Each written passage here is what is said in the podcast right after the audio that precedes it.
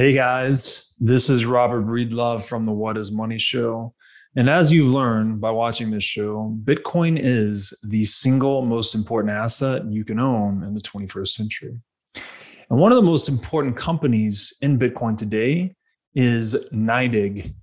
NYDIG's mission is to facilitate financial security for all. They accomplish this by bringing a high level of professionalization and sophistication to the Bitcoin marketplace. As a true game changer in the industry, NYDIG is safely unlocking the power of Bitcoin for forward thinking individuals and institutions alike. By using NYDIG, you will gain access to an end to end institutional grade platform, providing Bitcoin OTC transactions, Bitcoin collateralized borrowing, secure custody, asset management, derivatives, financing, market research, and more. And all of these services meet the highest regulatory, governance, and audit standards.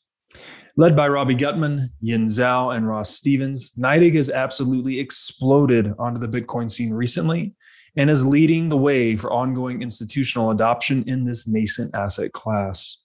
So please be sure to check out NYDIG as a single source for all your Bitcoin needs. Welcome back to the What is Money show. I'm sitting down today with the author of Layered Money, Nik Bhatia. Nik, welcome to the show. Great to be here, Robert. How are you, brother? So good, man. And it's so good to have you here. And I just got to say to start out, the book is a masterpiece. Um, I was telling you before the show, like I often communicate to people that fiat currency is a pyramid scheme. And I think your book brilliantly dives into the intricacies of that scheme, how it evolved. Um, you know, it's not, that sounds like maybe it's a conspiracy theory of some kind, but this thing really does evolve organically over time. And your book just flushes out the history beautifully. Um, so thank you for writing it. It's my new number one recommendation for people to get to dive into this and then to ultimately understand how Bitcoin is its own pyramid, as you describe. It's its own brand new conception of money, a first principles disruption of money. So thank you for writing it. It's really good. Thank you. I'm honored. Very kind words. um, so I thought we'd just kind of start walking through it. Um, I read it in two days. I mean, I couldn't put it down, frankly. It was just, it was really good. Um, and your book starts out in talking about gold, which is still kind of the number one monetary asset in the world today, uh, or I guess base layer monetary asset. Um, and there's this, it opens with this great quote, which I really like from Cortez. He said, quote, I and my companions suffer from a disease of the heart, which can only be cured with gold. So, money clearly emerges based on individual pursuit of self interest. And the market just kind of zeroes in on this asset that serves as the most marketable good. But that's not the end of the story, right? That's kind of the beginning of money's story. And then it starts to evolve in these different layers to satisfy these different functions. Um, so maybe we could just start there. We could just start at the beginning and, you know, let's kind of the namesake of the show. What is money? Yeah, layered money, it, the idea came from the concept that we use different forms of money for different things, right? I think that that is now widely understood. We have, you know, we use our checking account, we use Venmo, PayPal, um, you know, we use cash there are so many different types of money. Then you introduce financial instruments, so money market funds. Um, and I worked in the bond industry for several years. And so you see the impact that US treasuries have mm-hmm. in the whole uh, idea of money. They're really more money than an, than an investment um, in a lot of parts of the US treasury sector. Mm-hmm.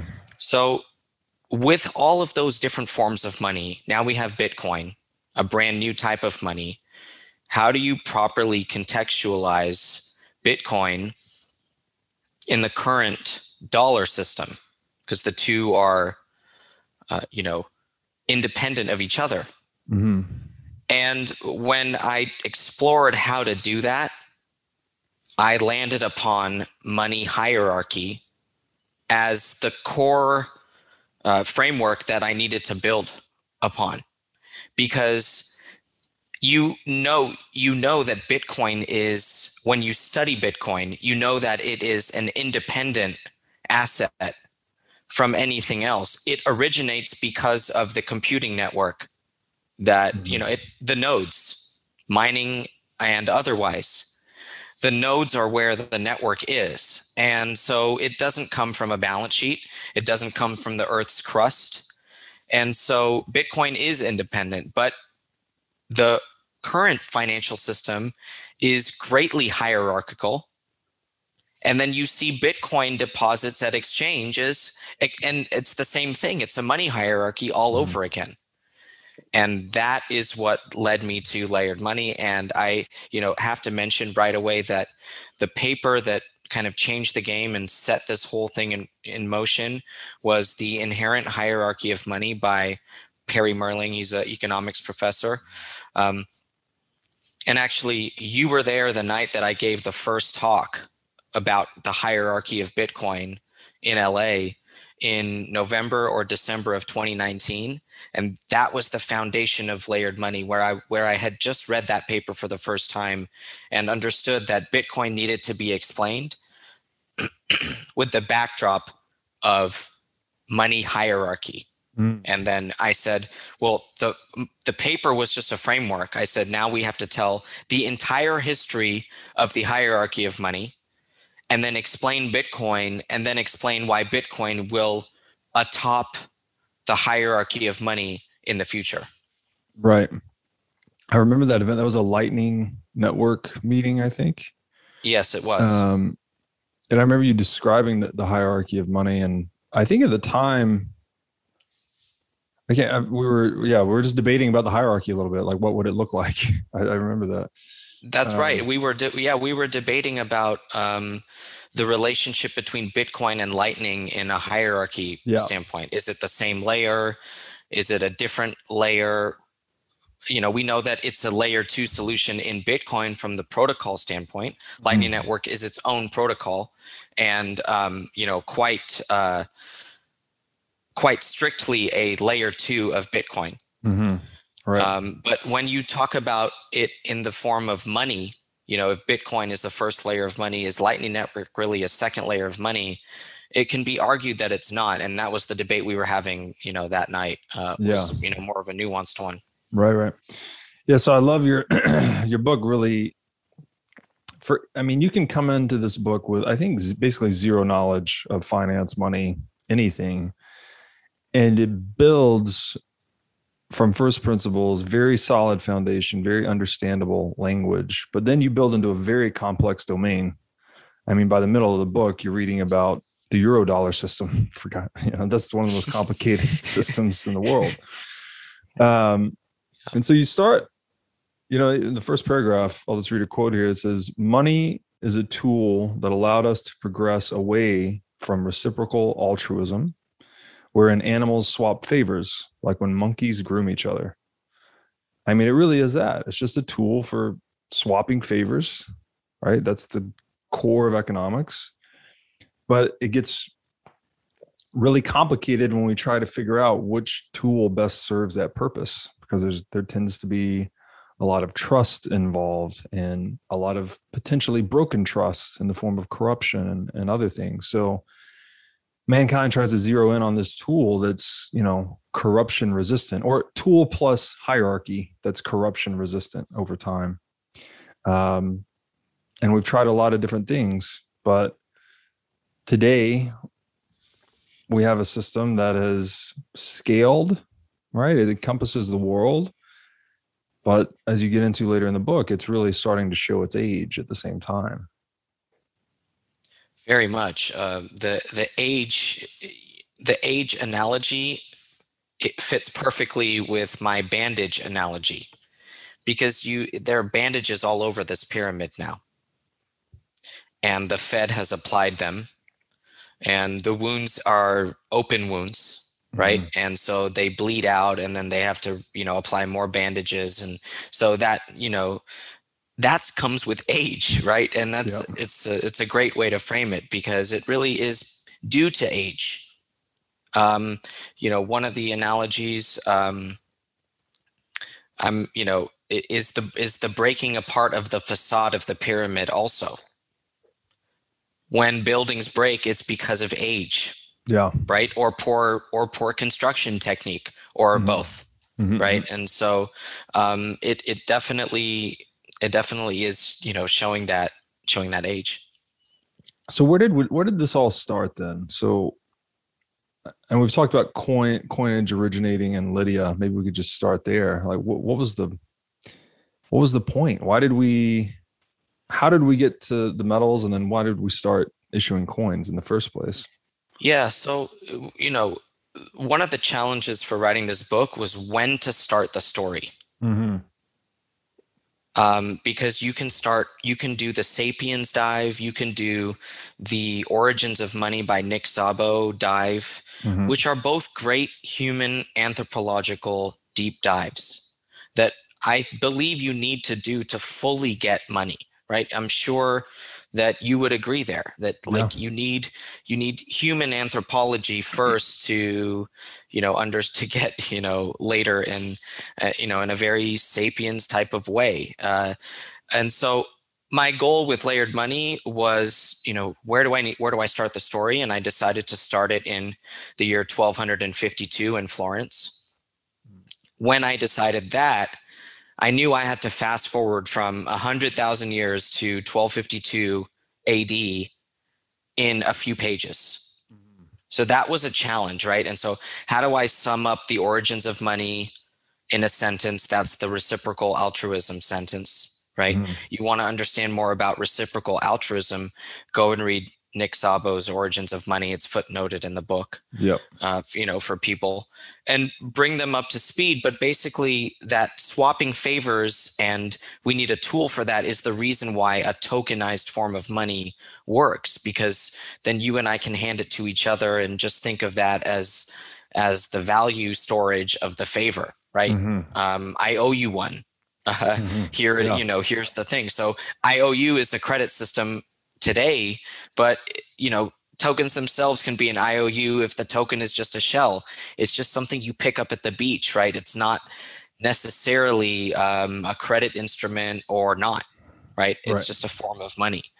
And so i fast forwarded all the way to the consensus that was gold and silver you know mm-hmm. gold and then to a lesser degree silver. But really both of these metals throughout history when you when you study it both of these metals the reason that human beings holistically set it on settled on the two of them was that they maintained value across tribes across oceans and across generations. Nothing else could do all of those things. Right. Uh, over a long enough time horizon. So it's easy then for me to summarize that really quickly also because you can just say that listen nothing else held the value across continents and generations that these two metals did human beings decided on these two things as the best forms of that tokenized money mm-hmm. right then you can get into the problems within using gold and silver, the metals as money. One obvious one, you know, is that my gold jewelry and your gold jewelry don't resemble each other. I don't know how pure yours is, how you don't know how pure mine is. And so to gauge how much value you have and I have, you know, in a in a business transaction where every um, you know, in this in this case every gram counts mm-hmm. right um, we need a better way to do that than my gold chain and your gold chain mm-hmm.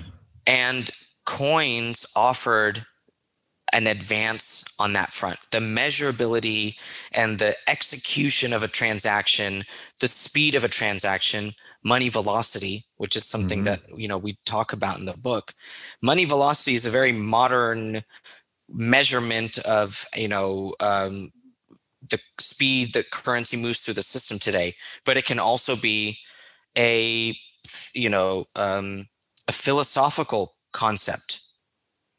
The velocity of money is philosophical. It's theoretical in that like how quickly are you and I willing to move money around mm-hmm. because of how how we view the thing that we're moving. Mm-hmm. So if it's some if it's some ancestral gold chain, philosophically and you know thematically, you're unwilling to part ways with that. Right. Coins change the game there. So coins, uh, you know, are an advance in the velocity of money in the way that we're willing to move it. And um, that's where lydia comes into play. Mm-hmm. so that's uh, you know about seven centuries bc but um, again you you want to fast forward through the coin stuff as well because coins are just another form of shells mm-hmm. it's not a pyramid. It's not a hierarchy. It's still a token money. Right. and that's fine. That was the natural evolution. From shells to gold coins makes sense. It should make sense if you have that if you have that historical background.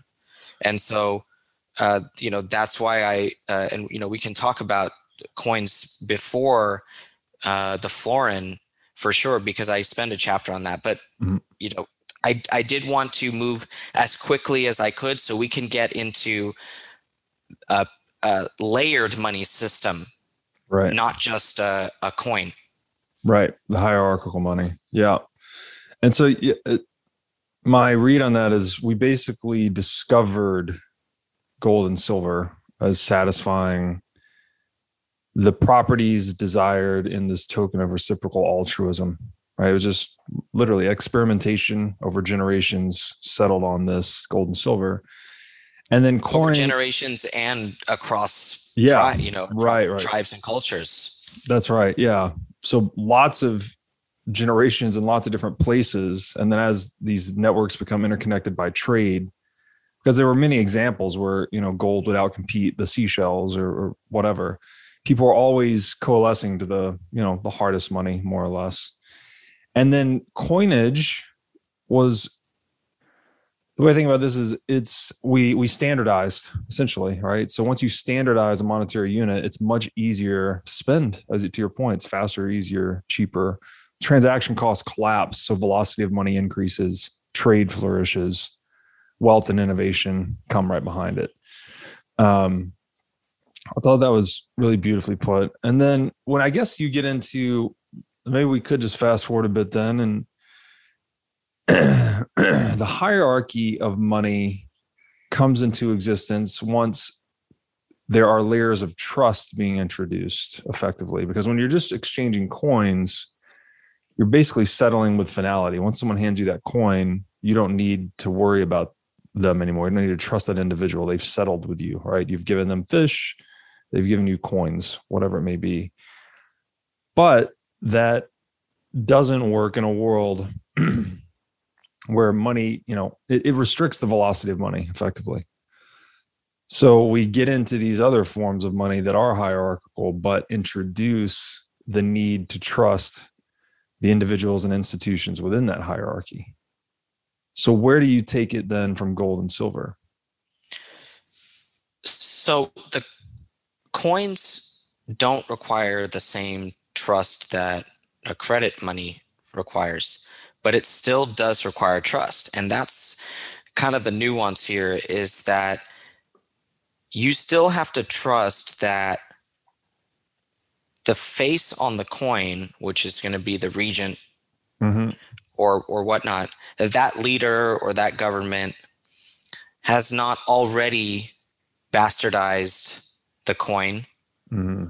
That um, they have produced a coin that is hard enough to counterfeit that we won't see duplicates in the system so there's all these nuances to that fa- you know this idea that trust is not involved with coins well it is in a way right? But not in the same way that uh, a strictly IOU, right? It's still a right. bearer asset, and and you can measure and test the coin on the spot if you need to. So then you can eliminate, you know, 99% of that trust, or let's say the the you know counterfeiting um, problem that you mm-hmm. face potentially.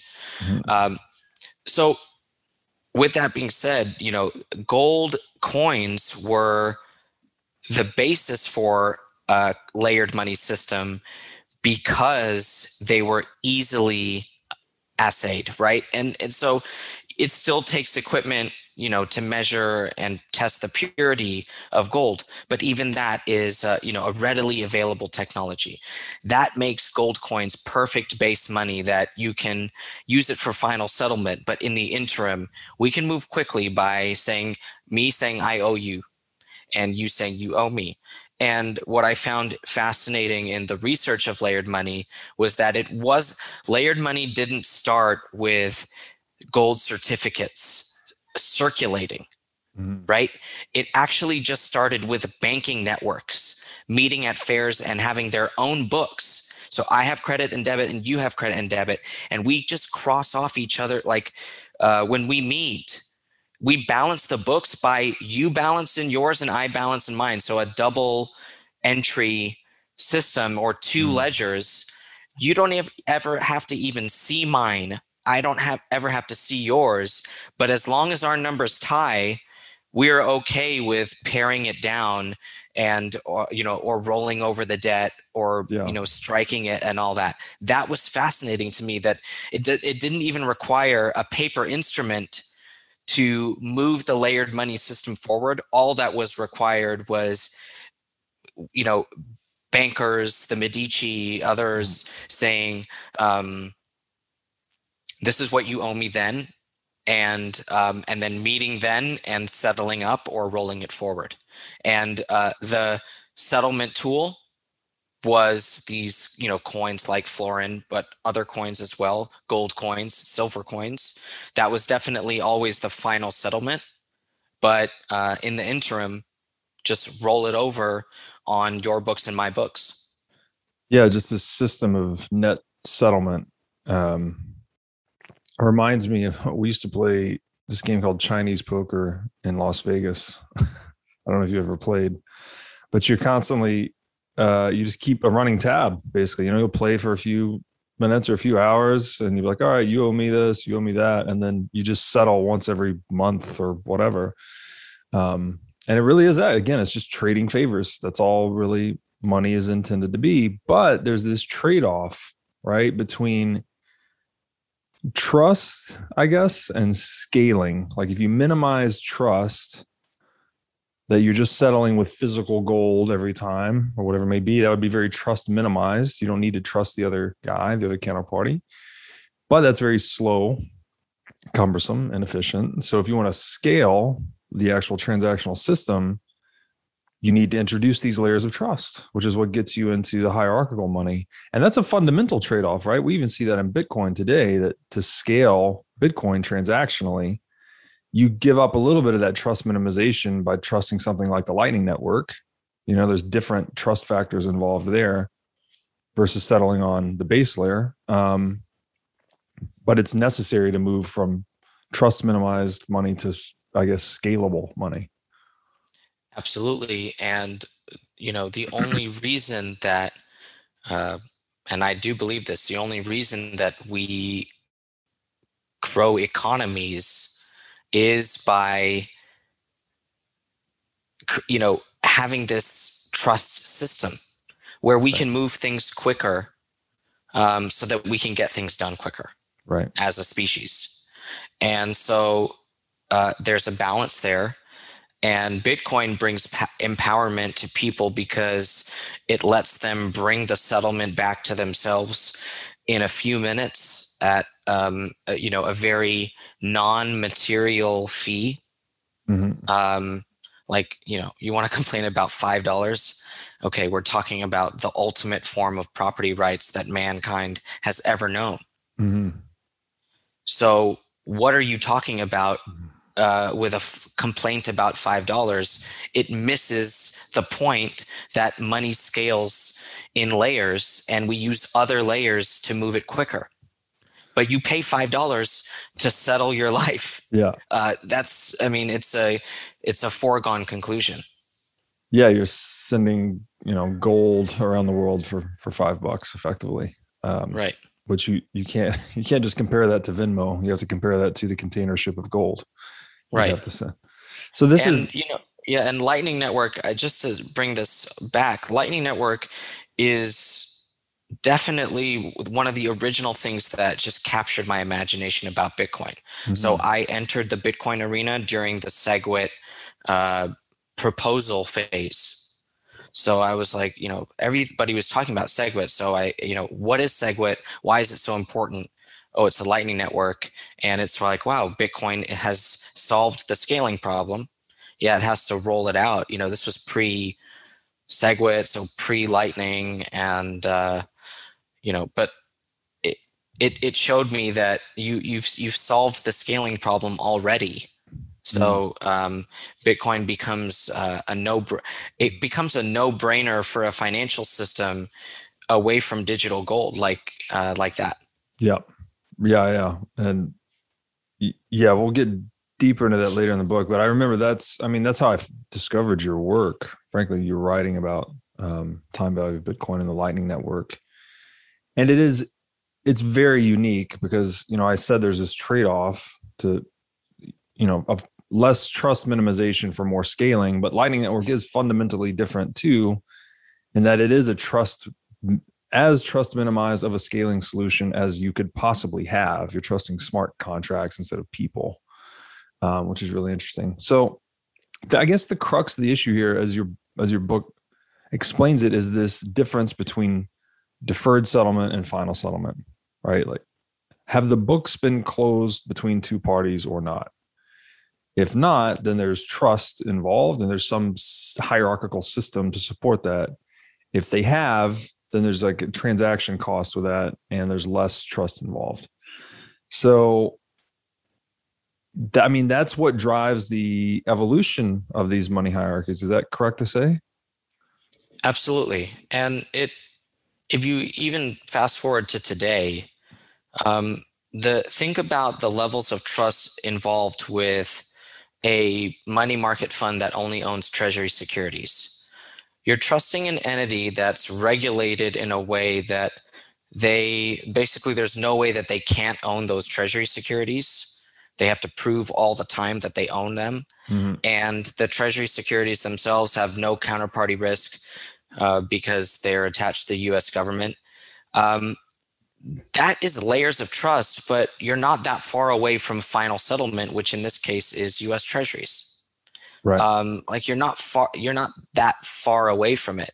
But in gold certificates, you are, you know, you are infinity away uh, you know, mm-hmm. unless it's a really trusted system. And so that was um, that was a problem for centuries really is that you there were no uh, wells fargo's and bank of americas that were regulated by fdic insurance so you know that your $250000 checking account is is going to be made whole no matter who is the bank mm. right that which I get into, you know, in the American portion of the history, that's an important evolution of money, which like satisfies this age old problem of, you know, if you just have a deposit, you don't have gold. You are so far away from ultimate settlement, even if it's only mm-hmm. one layer.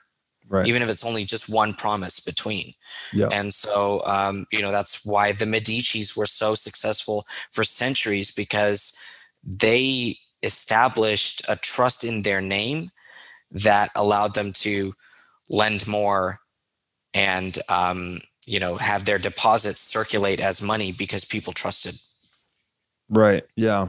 Yeah this the the, the relationship here between the trust necessary to scale one of these hierarchies and reputation is you can't get rid of that right? So the most reputable firm or group they tend to accumulate the most trust um, and so the, I think we forget, you know, it's easy to forget that we're living in history. There's people today seem to think like everything we learned about history just happened then and now we live in this stable world but it's it's happening right? It's still happening today. And you even this blows my mind. This is something i've written about as well that it was in 1202 the year 1202 that uh, fibonacci was really coming uh, coming of age and this was a time when the mathematical system itself was spreading across the world so we didn't even have we're talking about reconciling books here. We didn't even have common systems of numerals everywhere in the world. You know, Rome was using Roman numerals. There was this system called the Hindu Arabic numeral system that was based on zero, which was really important, that ultimately outcompeted everything else. Um, so it's easy for to forget what we think like we take things for granted that oh you know the system is stable and we have this certain type of money today but we didn't even agree we didn't have consensus on mathematics until what 800 years ago? Like it's not that long ago and that's the most fundamental language for for human interaction. So how was how did fibonacci fit into this i mean it was it was kind of a revolution in mathematics which led to a revolution in bookkeeping which led to the the the foundation for these these money hierarchies yeah, and first of all, I love your uh, piece about zero. Um, Thank you. It's a it's a fantastic uh, it's a fantastic work. It's the you're so right about the mathematics consensus around math hadn't even developed. So how can we get into layered money and yeah. hierarchies and all that? And because that's built upon bookkeeping, which is built upon math. And so uh, yes, uh, the the coin history is its own path, but the math history is independent of that. And so when I, uh, so hierarchy of money requires only one thing, and that's a relationship of balance sheets. Mm-hmm. Right? It doesn't require, you can do, uh, you can do layered money with shells or or something else right it doesn't require gold it, mm-hmm. it, it, just it, it just requires accounting and trust mm-hmm. a trust system so when i'm you know trying to trace the origins of the hierarchy of money you get back to um, double entry accounting and then you and then i you know under and then i read uh, a, a, great book about uh, um, about accounting, you know, double entry, um, a book about double entry accounting that was a big part of my research early on. And, um, and then I realized that, you know, while researching that, the origins of double entry accounting, that it comes back to Fibonacci and the book that he wrote, Liber Abaci, and a book of calculation mm-hmm. which he brought because he was living in uh, on the other side of the Mediterranean in northern Africa. And in the bazaars, he learned the Hindu Arabic numeral system mm-hmm. and the accounting techniques that they were using, which mirrored double entry accounting. Mm-hmm. It's not the same system that was, you know, called the Venetian way, you know, the the um, way that we do books today but the origins were there. And right. so and then you and then you learn that in Europe at the time they were still using Roman numerals, which what which wasn't capable of the just the basic arithmetic uh, methods that the Hindu Arabic system were using, and they were using in Northern Africa at the time. And so Fibonacci brought those uh, basically the math portion, the arithmetic, the geometry, um, the numeral system, and also accounting techniques all in one book to Europe and popular, popularize them mm-hmm. with his one book, his masterpiece. And so that changed the game forever because then you could start to get that was basically the spread of the consensus consensus math as mm-hmm. you as you just put it so fibonacci brought consensus math to europe from africa Yeah. That um, you know the Hindu Arabic numeral system was in existence for thousands of years, right? What you tell me, you're the you're the expert. What was the you know how long had that system existed? Yeah, I think it was seventh century, uh, um, if I recall correctly, and it came out of both Cambodia and India was where they traced it back to. Right, right. So you know, a system that was better than Roman numerals. Yeah. For commerce, I mean, that's what really what we're talking about. The uh, progression of mankind and you know economies growing is built off of trade yeah mutually beneficial trade and um and so you know advanced math it wasn't even advanced math from that perspective but re- versus roman numerals and yeah. uh, the old school way of doing it was an advancement and so um fibonacci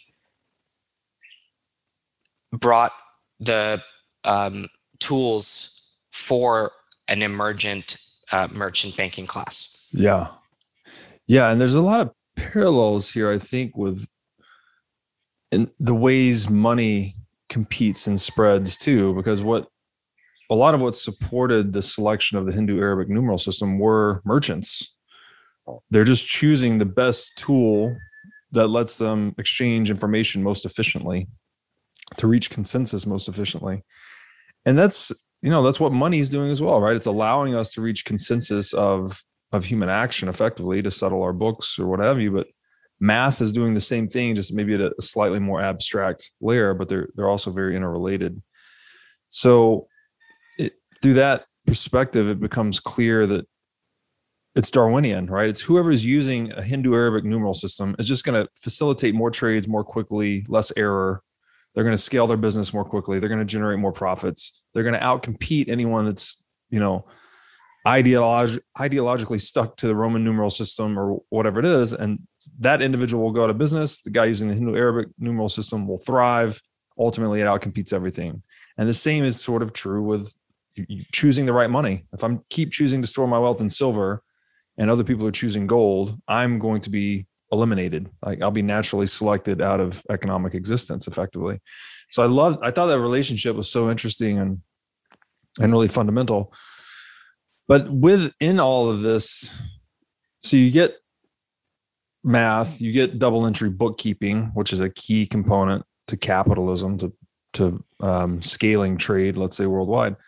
But with that, you get then we're getting into the hierarchies. You get this very important concept of counterparty risk, where you've got to now trust the counterpart to not doctor the books or um, you know not make good on the deferred settlement and all of these other things.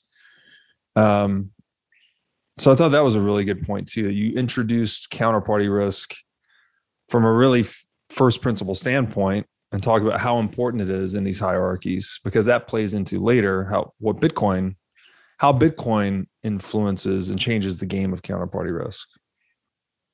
Yes, and thank you to the one uh, particular person that helped me hammer home that point after reading an early version of Layered Money.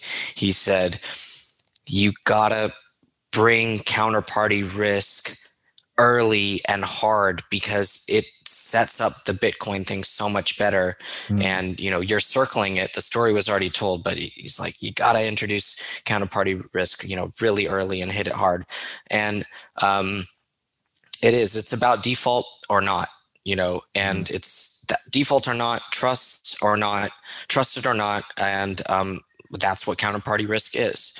And so, if your counterpart is good, he's going to he or she is going to make good on um, you know the promise. And if not you're you're in trouble.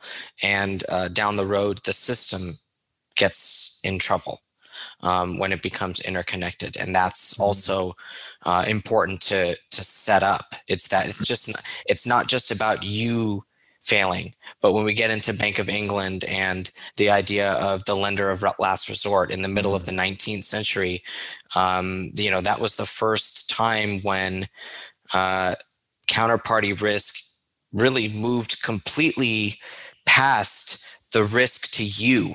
Mm-hmm. The you know the holder of the risk. It's actually the risk to the system. Yeah. and then thereby risk to our livelihoods it yeah. turns out. Right.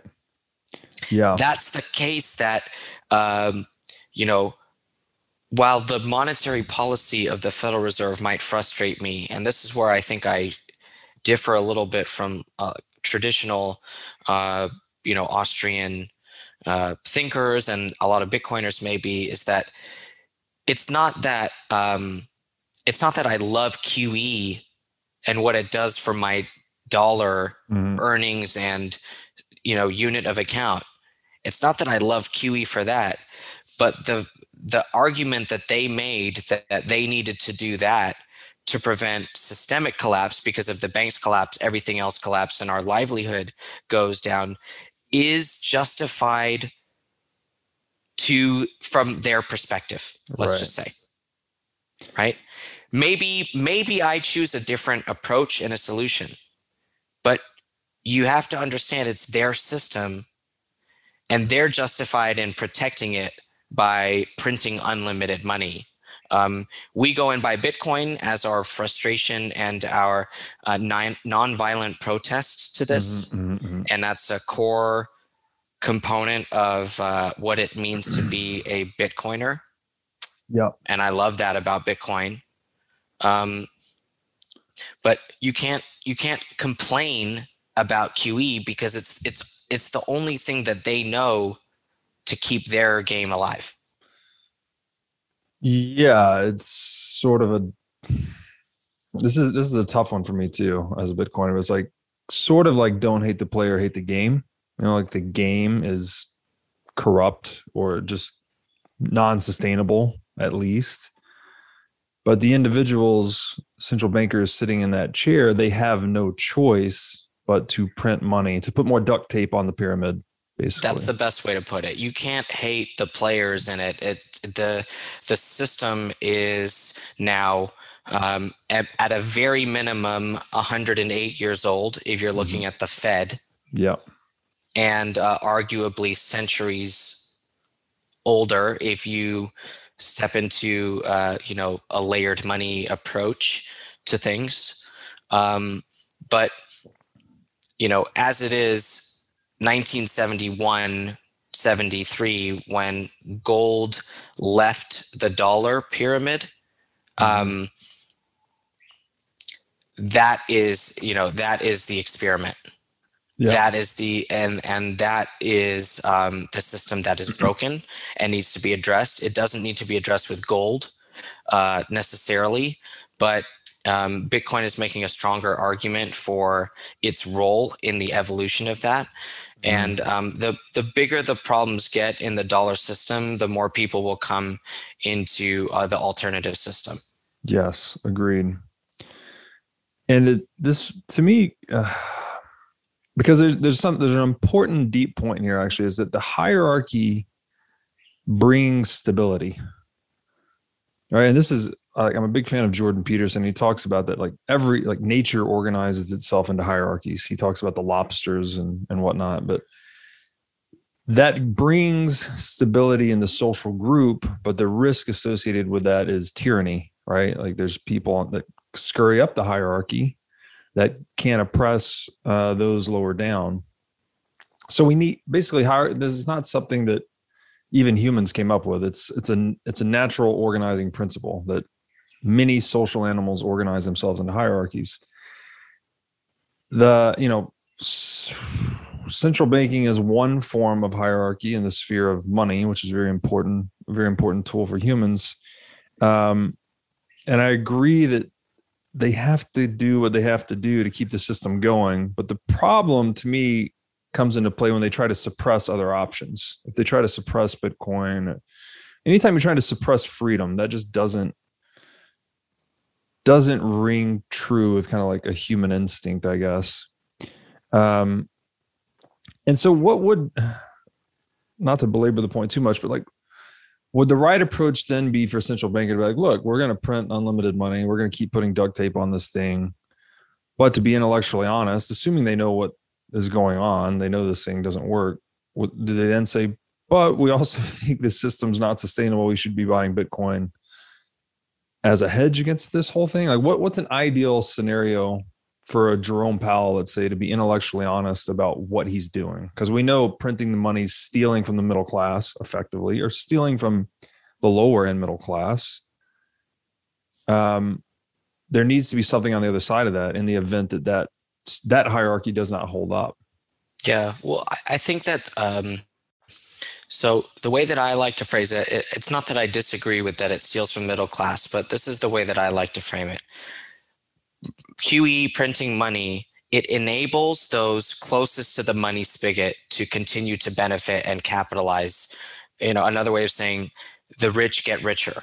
Mm-hmm. That is that it, it directly enables that because it's the purchase of US government debt which underpins the system and then corporate america borrows off of that rate mm-hmm. and um, the banking system is you know held in uh, proper standing and they're able to issue credit to those that already have the existing relationships with them and the credit worthiness within their system so qe is the rich get richer uh, a hundred percent. So stealing from the middle class is, uh, you know, a, a, different way to put it, but yeah. it really is the, and it's the enabling of, um, it's the enabling of those closest to it mm-hmm. to continue to benefit, right?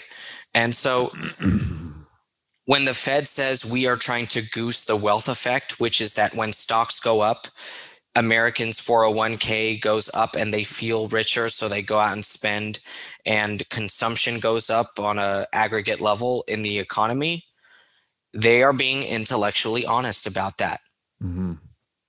and so with i always like to joke that the fed's third mandate uh, official mandate is the s&p 500 they yeah. have also acknowledged that yeah. I mean, you know, they don't say it, uh, it's not legislated in Congress, but they have said it many times. We are trying to support uh, asset prices because it increases the wealth effect. Bernanke said this early on, and everybody believes it. Uh, every yeah. Fed chair and you know, everybody believes it that we got to protect the stock market. So, you know, again, that mm. comes from QE corporate borrowing, they buy back their own shares, they support their own share price. All of that is in the mix. So they're not even, to me, being uh, dishonest about that.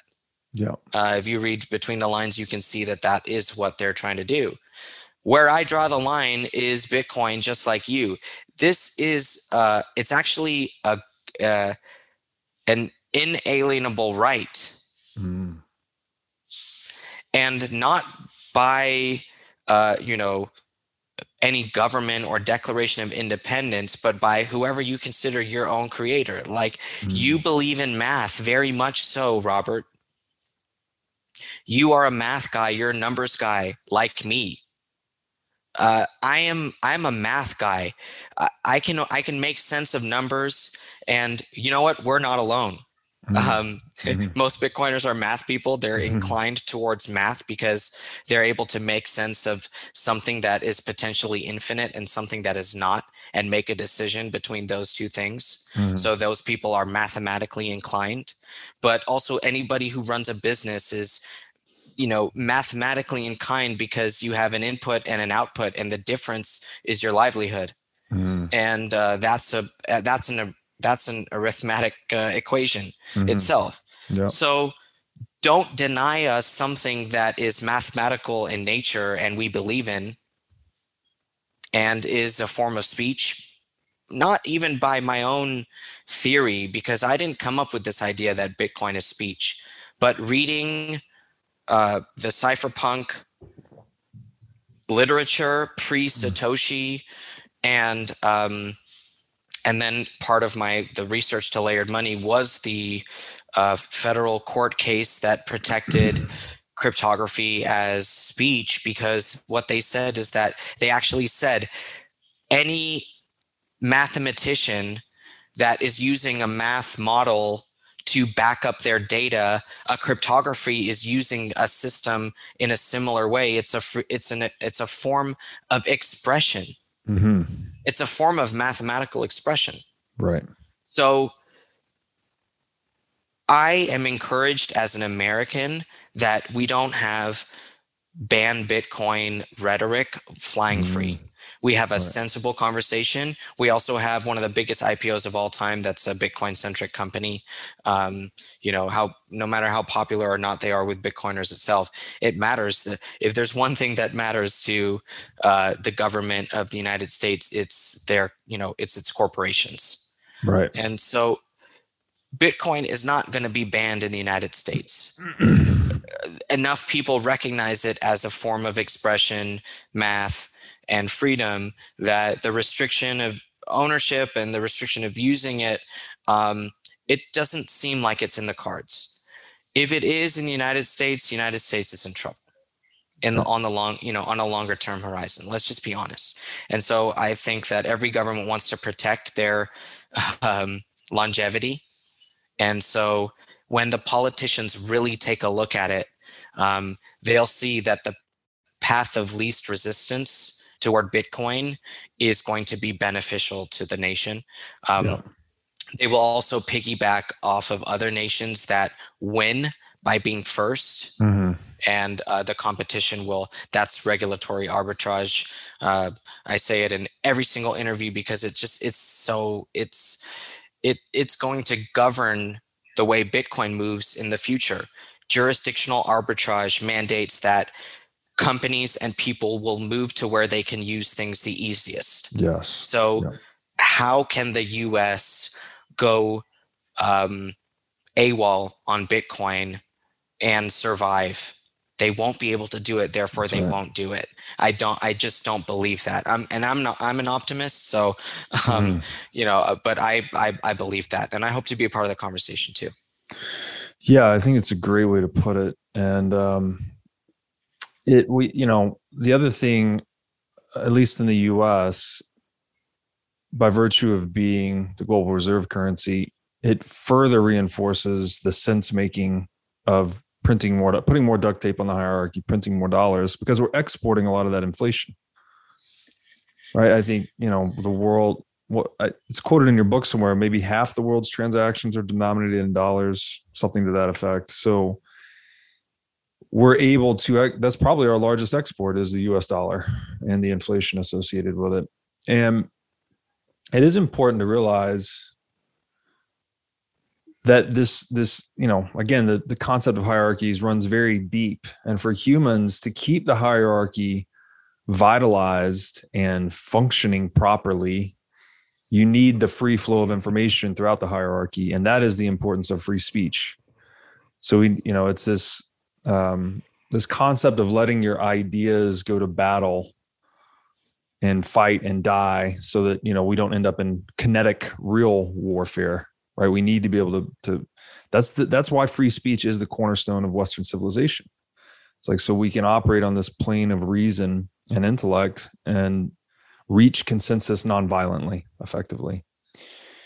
Yep and, and that's so, why i wrote the book because it's i mean what what else do we have other than uh, trying to communicate things to uh, our you know fellow humankind and yeah. um, i i was encouraged by people to keep writing like yourself i mean um, you know early conversations with you um, were were key for me because you know we talked about you know you're asking me how do i teach and uh, you know i'm asking you how do you write so much you know mm-hmm. you're a mm-hmm. beast uh, i mean we've had that those talks and it's all about trying to spread ideas and so um it's like it's like you're gonna are would you ban writing books like, right I mean, yeah. really, that it's it's that slippery of a slope. It's yeah. that slippery of a slope. And don't get me with, you know, financing terrorist activity or like money laundering narratives, they're not going to hold yeah. uh, over the long term. Absolutely correct, and it's it's it's such a slippery slope. It's the slipperiest slope. You try to constrict speech in any form, you end up with absurdities like certain numbers are illegal. It's like it makes it. It's not even conceivable. Um, I do take a very, I think, absolute stance on that. That freedom of speech is always has to be of, of highest importance. So and, and and and and two, like I mean, there's so many nuances within the freedom of speech. Like, yeah, well, you know, what about racist speech? What about hate speech? What about all these things? Mm-hmm that's its own debate. This isn't that. Yeah. Bitcoin isn't hate speech right. at all. Like right. you, you can have your own debate about hate speech, and you know, like what is the line uh, to cross between uh, what we should restrict as speech, or you know, whether Twitter can ban this person or that person from saying things. Mm-hmm. Those are those are their own debates, and you know, political, and it really doesn't matter where you fall on those debates when it comes to Bitcoin. It's it's it's it it's just not um, in that realm of yeah. where the debate about speech is today. Yeah, I, I think it's safe to say that mathematics and cryptography cannot be classified as hate speech. No, and, and if it ever that. is, uh, we've we've really gone off the fiat deep end. Um, so just bringing it back to the book, the first hierarchy you display, and it has these great visuals that I think visuals are very important to to bring home the point. You have gold and silver coins at the apex of the pyramid. We have the Medici banking family as the second layer below that, and then the bills of exchange that they issue. So that was sort of the first, I mean, at least the first hierarchy of money that you're analyzing here. Um, and they, they, with this these bills of exchange so they're holding you know i guess we call it base or layer one money gold and silver. Right. the medici family is the intermediary then issuing bills of exchange to that money. And this introduced not only did it introduce counterparty risk in the form of the medici family themselves but also introduced this concept of the elasticity of money.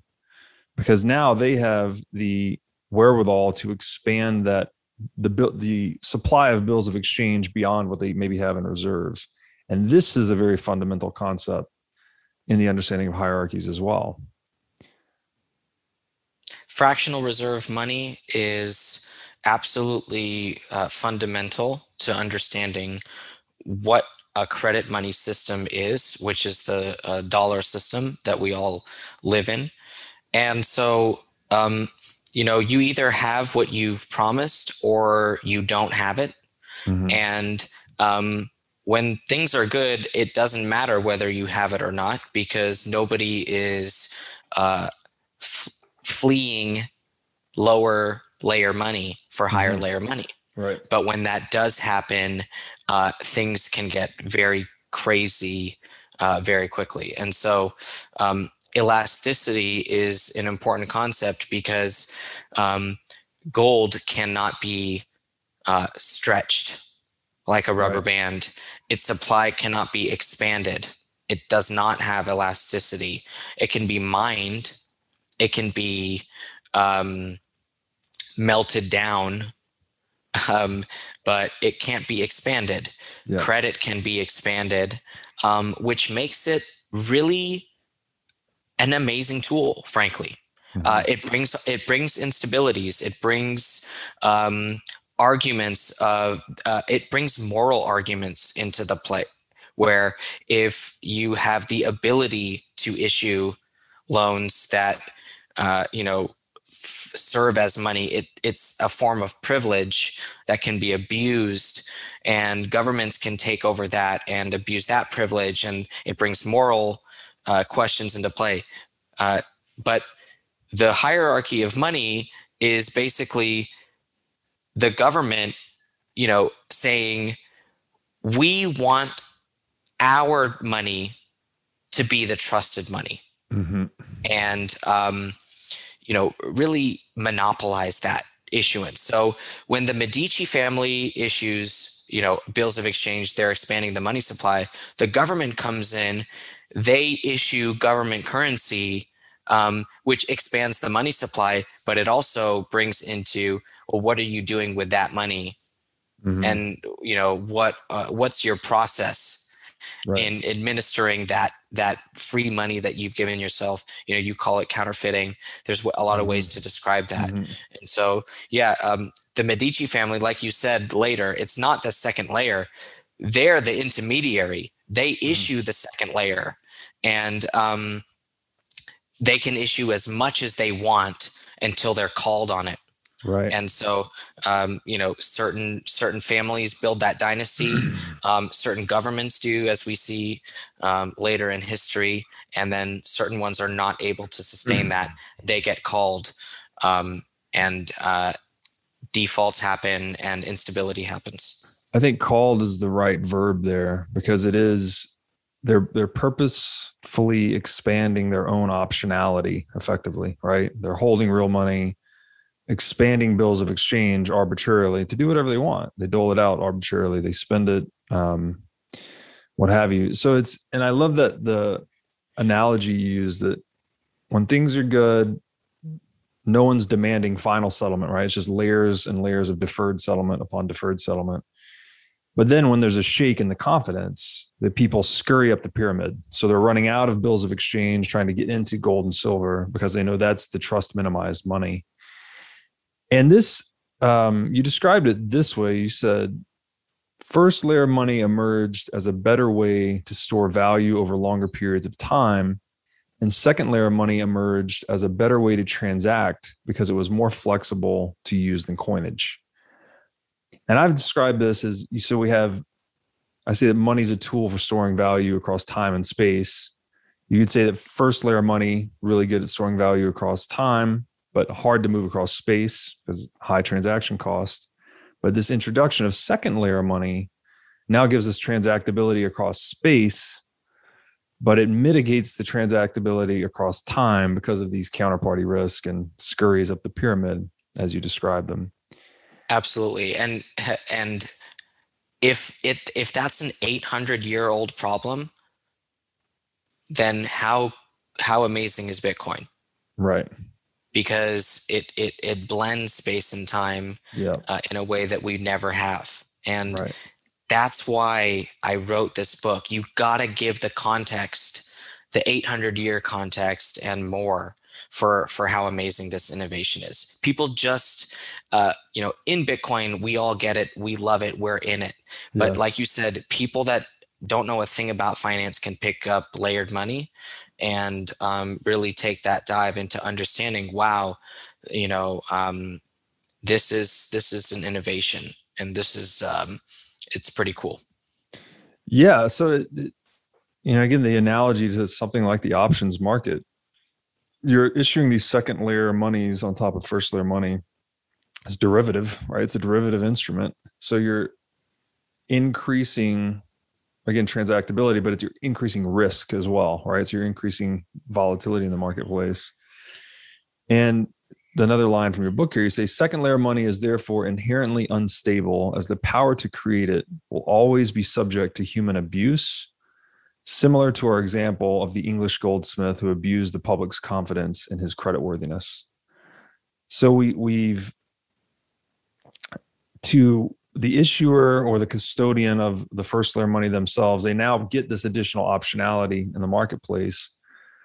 But with that comes the temptation and incentive over time to abuse that because they, they effectively have a free, have a money printer right? They can just print these bills of exchange um, for real money and and do it as they please. So, and then Bitcoin, to your point, it's like we finally have a money that's purely informational that you can settle with finality more or less instantly, you know, within an hour anywhere in the world. And it just cuts out the need, a lot of the need for this um, this counterparty risk effectively that's been so integral to monetary hierarchies historically. Yeah, and that's why I always recommend that people read your work because you one of the things that you do is you try to envision the benefits to uh, society from this uh, shift in property rights, fundamental shift in property rights uh, for our species that we've never had. Mm. And um, and and you have to be a dreamer to to you know br- embrace that mm-hmm. uh, and how important bitcoin can be because um you know no, having the confidence of that final settlement f- through many generations looking forward um, can change can change humanity and can, it can change the way that we do things. And uh, because the bitcoin is so obvious to me because of what the internet did mm-hmm. to the world. That's like I mean, I, I try to you know make a few analogies in the book to bring you know bring that point home that you know things like email and HTTP these sort of protocols um, have changed the world. And uh, the internet number of internet users and global adoption has followed a curve that uh, is being followed by Bitcoin. Mm-hmm. And the way that the internet changed the world the you know bitcoin is going to completely alter how we think about property uh, across the world and it and it definitely changes this idea that americans have a leg up because they have better access to the dollar system and dollar credit markets and uh, can capitalize on that so it definitely is um, it's I, I don't think it threatens the dollar explicitly but it just like the internet didn't threaten the United States, right? right. Yeah. The internet didn't it, it looking back, it didn't threaten the United States, right. even though it brought more um, decentralization to everything. Mm-hmm. Right. Uh, yeah, maybe the, you know, dollar has lost some world reserve currency status at the margin since the internet came to be. I'm not sure that you could directly correlate it um, maybe you could, but the you know Bitcoin um, is not the demise of the United States, especially if Americans are the ones that are you know investing in Bitcoin and have a lot of Bitcoin and are building mm-hmm. Bitcoin focused uh, solutions and businesses for people all around the world. And it really comes down to how how willing the United States is to embrace Bitcoin because in, with the internet they took the do not harm approach, right? This is just let the free market figure itself out, let these innovations flourish, despite any theoretical threat they that may have represented to you know centralized power structures. They let it more or less play out. And that became a huge boon to the United States. Like the most powerful and valuable companies that came out of that revolution, they all came from the U.S. Um, so I think that yeah, it's it's incumbent upon U.S. policymakers and legislators to really take a similar approach with Bitcoin. Yeah, and I, you know, I think that uh, I've I've said in the past that I think uh, you know the U.S. is going to approve Bitcoin ETFs, but if they don't, that's also a do no harm policy. Like mm-hmm. it's not it's not an anti-Bitcoin stance to not approve a Bitcoin ETF. Mm-hmm. Um, Bitcoin can grow without an ETF. People obviously are finding their way into the market in other ways. Um, so, and with Coinbase trading, you know, public now, it brings people more confidence that they can use third parties to get involved, uh, and they don't maybe necessarily need an ETF. Um, but yeah, it, it's it's a do no harm, and I see that that is unfolding. The fact that we're 12 years into this thing and there's no ban, there's no restriction of usage, there's no laws against operating a node, there are no laws against mining. Um, the, the, you know, uh, there's a public company now yeah. that's uh, you know um, Bitcoin centric. So um, I'm hoping that that's that will continue. Yeah, agreed. And it so the whole kind of bringing it back to the book here, we all of these things just dissipate transaction costs, right? Even the internet dissipated the transaction costs associated with information. We could just communicate much more with much less friction and now bitcoin's doing the same thing for commercial value effectively we just can move value with much less friction and this is a problem like as your book explores this is as old as humanity itself. We've been trying we've been building different institutions to decrease the friction of, of information and value flows since the beginning. And one of which you talked about was the you get into the creation of i don't know if i'm pronouncing this right the antwerp bourse yeah. 1531 and this was the the first stock exchange, right, or one of the original stock exchanges. Um, and yeah, I'll just maybe let you describe some of that and its relationship with the joint stock company and how that yeah. led to the proliferation of capitalism. Yeah, so you know the word bourse or bourse is uh, you know universal in European languages. It means exchange or stock exchange in uh, pretty much every European language. Uh, the original one um, was nearby Antwerp in Bruges. It and that place was a, meet, a meeting place for merchants and bankers to come and do the, the book settlement that we talked about. Mm-hmm. Um, so it's like, you know, it was a, it was like a club. Mm-hmm.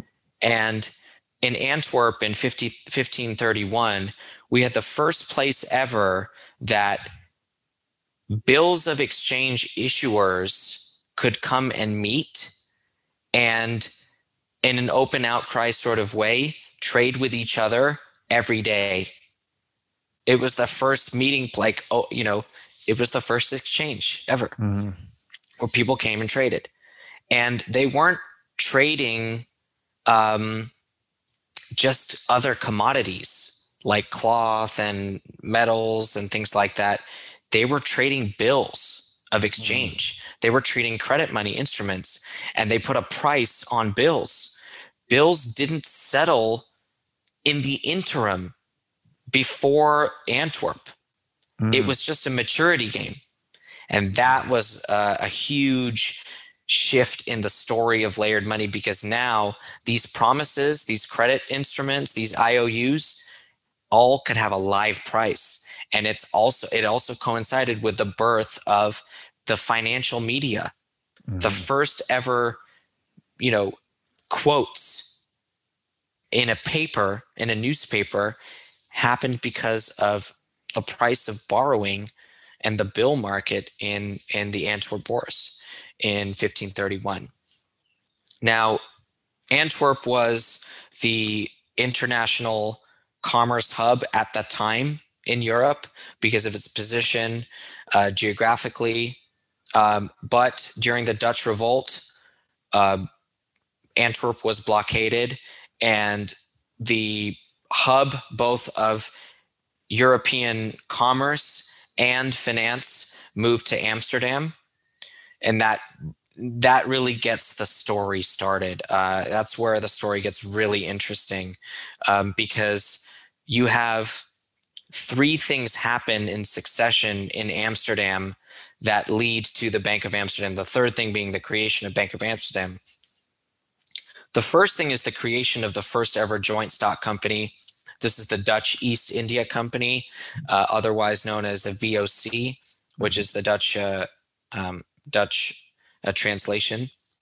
The VOC was, uh, you know, an imperial uh, an imperial type of company going to Asia, um, uh, ransacking commodities and bringing them back and you know engaging in trade and it was like its own nation right, state right? They had their own army they, and everything. Yeah. they had their right to wage war uh, you know the charter in their charter they could um, you know wage war on behalf of um, the Dutch Republic and things of that nature. So the the company itself was wildly successful and was the coming together of many merchants that were doing that type of business in Asia. So the basically the merchants got together and said we can raise capital uh, jointly and really compound and leverage. This is you know an example of leverage, and so they did that. They got a charter. Right away, people wanted to cash out of their shares because the company was doing so well. And so, where did they you know where could they sell their shares the first in you know just like when a company goes public you know the the early ones want to cash out mm-hmm. um, where do you cash out if you own voc shares that's where we get the founding of the amsterdam bourse the first ever stock exchange in the world because of the first ever stock uh, mm-hmm. company you know a joint stock company mm-hmm. and so these shares traded in the in the Amsterdam Bourse because you know they needed a, a market for liquidity. Uh, these shares needed liquidity. Liquidity is simply turning something that can't be used as cash to something that can be used as cash. Mm-hmm. So the shares found liquidity at the Amsterdam Bourse. Then the government, the city of Amsterdam, said we should have a clearinghouse where we can monitor and surveil all the activity going on in VOC shares. We want to see it and we want to clear it. And so it's a it's an innovation because it helps the velocity of money. If I'm selling shares to you and you just credit my uh, Bank of Amsterdam account instead of giving me coins or writing me a promise, now we know the city has this uh, chartered bank that can um, you know holds gold and silver and reserves and we can all trust its deposits we can really trust it because you know it's the city of amsterdam and it's mm. the year 1609 and uh, you know it's going to make it everything better and um, through that governments monopolized the issuance of second layer money in my framework. It was it's an incredibly fascinating uh, seven years and uh, i've told the story I read the paper on that era like 20 times uh, to mm. try to just figure out how to tell this portion of the story. Mm. Um, because it really was uh, this, it opened up the idea of privileged lending, mm. which is, you know, QE and, and treasuries on the balance sheet of the Fed. It's all privileged lending. And when I saw I actually saw a um, mocked up balance sheet of the original Bank of Amsterdam. And it was basically like liabilities were BOA deposits, and the asset side was gold, loans to the city of Amsterdam, loans to the VOC. Hmm. And it just sparked these light bulbs like, oh my God, that's the same thing as the Fed's balance sheet today, hmm. minus gold. Yep. Right. Yeah. And um, and so the parallels were mind you know a little mind boggling and and and and really got the story moving for me yeah it's so interesting it's like we you know we figured out again the mathematical revolution that gave us this language of consensus globally and then we figured out how to actually apply that to make capital and risk more deeply fractionated so that you could draw on a lot more participants, right? Because typically these business ventures, I assume, would have been reserved for just a few high net worth guys that are meeting to settle their books, but all of a sudden they can now get exposure and access to public capital.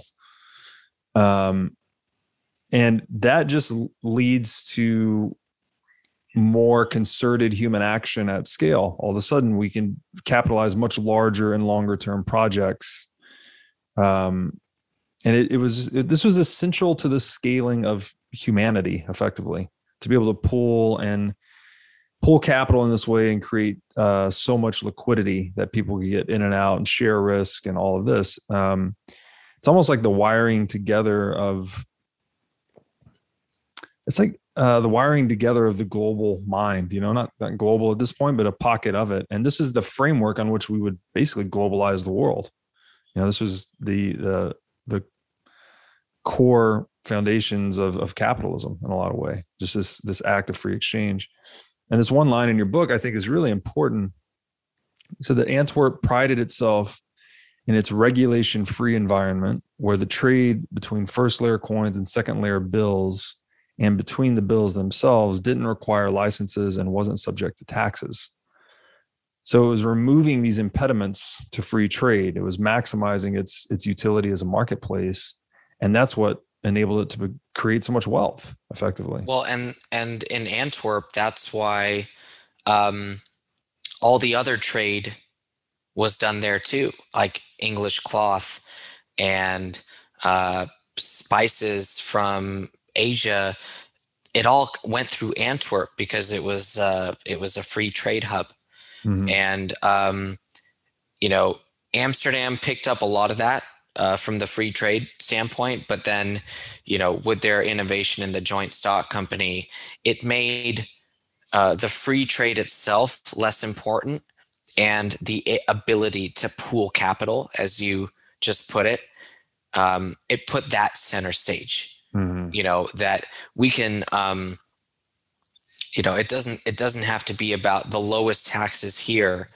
it it's like our unit brings people in and and that can uh, you know and through that we can pool capital through our unit mm-hmm. the bank of amsterdam deposit right. and build consensus around that you know dutch guilder unit and um, build that. That's what we saw in florence in the 13th to the 15th century that the unit itself had consensus and that brought you know a uh, you know wealth. Yes. And yes. so um, the dutch guilder did serve that function and for that reason um, it's it's probably the first reserve world reserve currency that matters because a world reserve currency that's just a coin you know in terms of like the Spanish and the Portuguese coins mm. in centuries prior to the Dutch guilder doesn't really convince me that that is um, you know important to classify as a world reserve currency. Mm-hmm.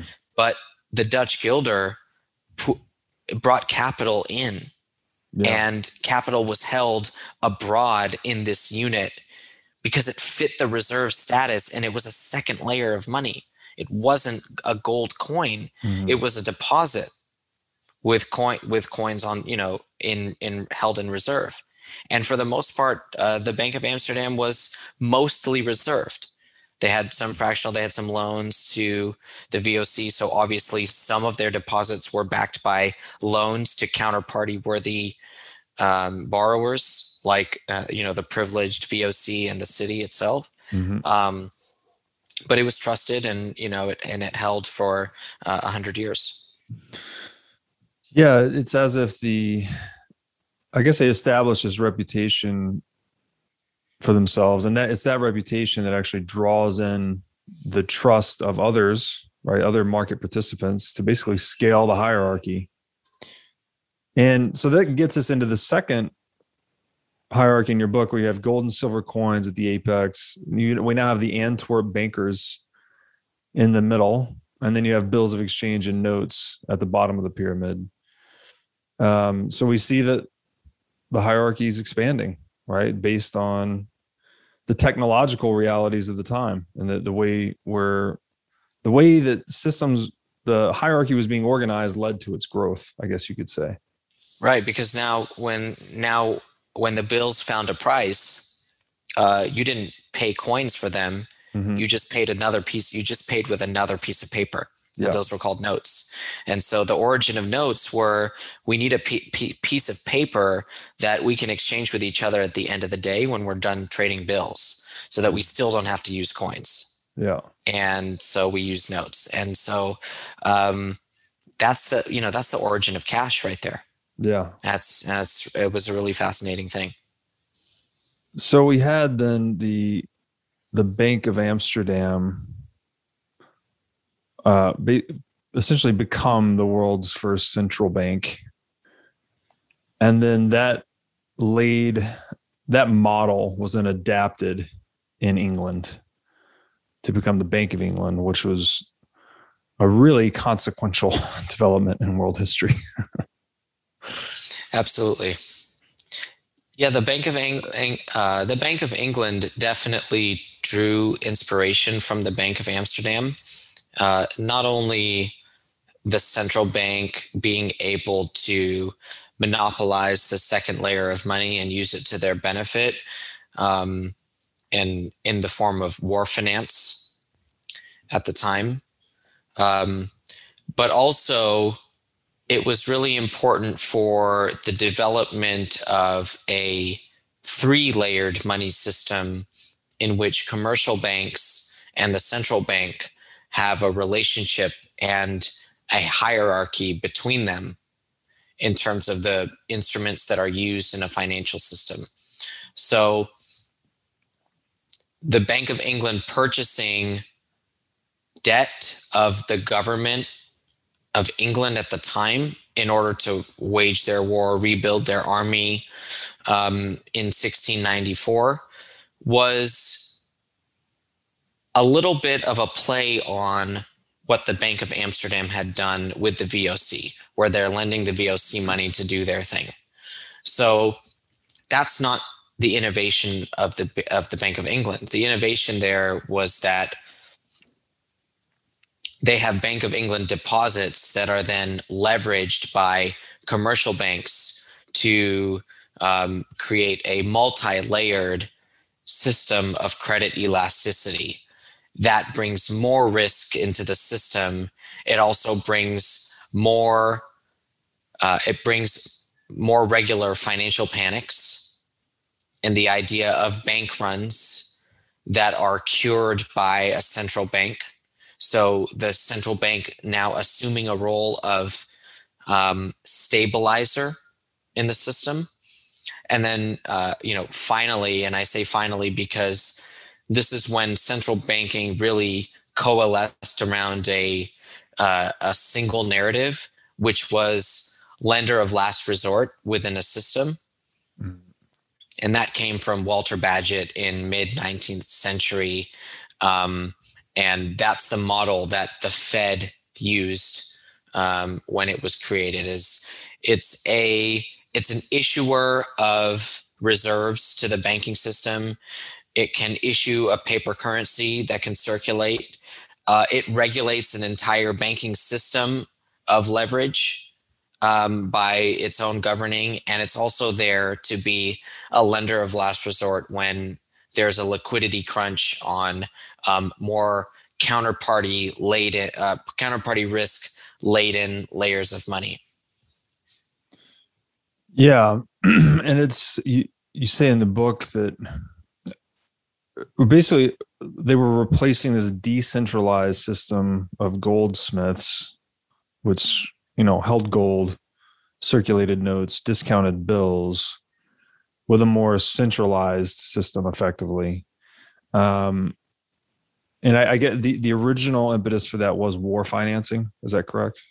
The creation of the Bank of England was to finance the rebuilding of the British uh, Navy. Yeah, and so that um, you know that motivated it.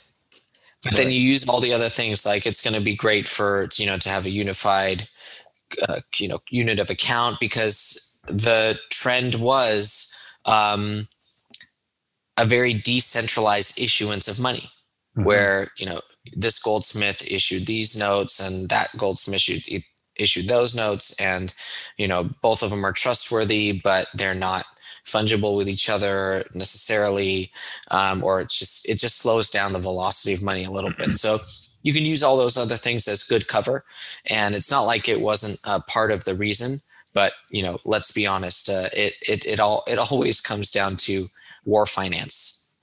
when you when you really study history, um, the Fed is uh, not a stranger to that as well. Um, World War One and World War Two were financed by the Fed. Yeah, yeah, yeah. I think it's a, from the American side. Yeah, really important point that there's a deep relationship between war and the central bank. Um, and also with the Bank of England, it was instrumental in ushering in the global gold standard, right? They were kind of the leader to that effect. And and Isaac Newton was the was he the head of the Bank of England for a while? Is that right? And then he was the master of the mint. Master of the mint. For the Bank of England. And he was tasked with um, a study of gold v- versus silver mm. and the exchange rate between the two and the role of each in um, in the minting of coins um, uh, at that government level. So, what I think um, nobody is able to really uh, identify is what exactly Newton's motivation was to um, bringing a gold standard mm-hmm. into um, into the foray. Um, but what he did was he studied the exchange rates of between gold and silver across Europe, and he came up with this number that he thinks he thought that you know this is the right exchange rate, and um, the exchange rate that he picked eventually obsoleted uh, silver entirely from the English monetary system, mm-hmm. and because the British Empire uh, became what it did in the 19th and then the early part of the 20th century the uh, you know british pound backed by gold was the world reserve currency and then drew in much like bitcoin's gravity which we like to talk about pretty often mm-hmm. um, the gravity of gold a gold backed pound brought other currencies into gold backing so that they weren't actually being pulled by the pound they were being pulled by gold. Mm. And so they were trying to mimic that. That spread throughout the world. Finally, in 1900, you had the Gold Standard Act in the United States, where silver also left our monetary system uh, here in the US. But, um, you know, that all started with uh, Newton and the Master of the Mint. So it was a long path from uh, the early 1700s when Sir Isaac Newton uh, made that decision to uh, the year 1900, where uh, it was a full global gold standard. Yeah. Yeah, there, there is. He was kind of a mysterious guy. a, a lot of his work, I think, when it was uncovered, he was a known alchemist, actually. He's, he's very deep into the study of alchemy. And there's, I don't know, this is not confirmed, but um, there's rumor that part of that study was to determine what standard to put the Bank of England on. Once he determined that you could not create gold from lead, he said he decided that gold was the right metal to found uh, or to premise the central bank upon. And then he created the, to your point, he created this exchange rate that made it profitable for arbitragers to export silver and import gold. So kind of just created an incentive system that centralized the custody of gold into the Bank of England um, and eventually, you know, through through a combination of that and the and England's imperial efforts, they became the central bank of the world effectively. So I um, like your uh, I like your Newton story. So maybe in the second edition, we'll, add, we'll add a little bit of that because that that that makes the story a lot better for sure. um, yeah, whatever the motivations were, it was you know in the scope of history, genius um, put being put England into the seat of world superpower for for centuries to come. Um, so then the the I guess so the next pyramid that you show or the hierarchy that you show in your your book here, I guess we're fast forwarding a little bit, is that so so Bank of England became, I guess, the blueprint for central modern central banks as we know them. And so what we have today then is gold at the apex, central banks, intermediating, and then you have currencies at the bottom layer, like the pound, U.S. dollars, French francs, German marks, etc. Um, and that up until that point, that's what they were. They were redeemable for gold. Notes redeemable for gold through the central bank. Yeah, and um, you know that that pyramid is a very simplified look at the international monetary system because it doesn't even include the commercial banking industries within those countries mm-hmm. that are anchored to each one of those currencies. So that's only, you know, uh, to show you that multiple currencies were redeemable for gold. The gold existed by itself on the yep. first layer of money. Everything else was anchored to that. Yeah. And those names, a lot, a lot of them, uh, like the lira, the pound, uh, maybe francs as well, they, they actually are terms for weight so they were weight, they were um, redemption certificates for a certain weight of gold. That's where they get their name effectively. Um, yeah, the the pound the pound uh, definitely. Um, you know, the word comes from uh, a weight of silver. Uh, you know that that that's where the origin is, and um, and so yeah, the you know currencies are inextricably linked to precious metals just in in um, the way that they formed currency is simply a current mm-hmm. It's simply flow. Yeah. It's not meant to be um, an asset, a commodity, or a storage vehicle. They are very different words. Um, I was speaking with um, I was speaking with somebody about the nuance of calling Bitcoin a currency, Mhm. and they said, you know, I don't I don't love when we call it a currency uh, because um, you know they prefer money, right? Yeah. They prefer the word money. But I said it is a currency because it flows. Mhm. That doesn't mean that it's the only word or the best word, but it's not an incorrect word to describe Bitcoin. yeah. Um, it's an asset also. It's a you know it's a numerical commodity. It's all these different things, but it's definitely currency because it has current. And so these government currencies were just meant to be a current of gold, not gold itself.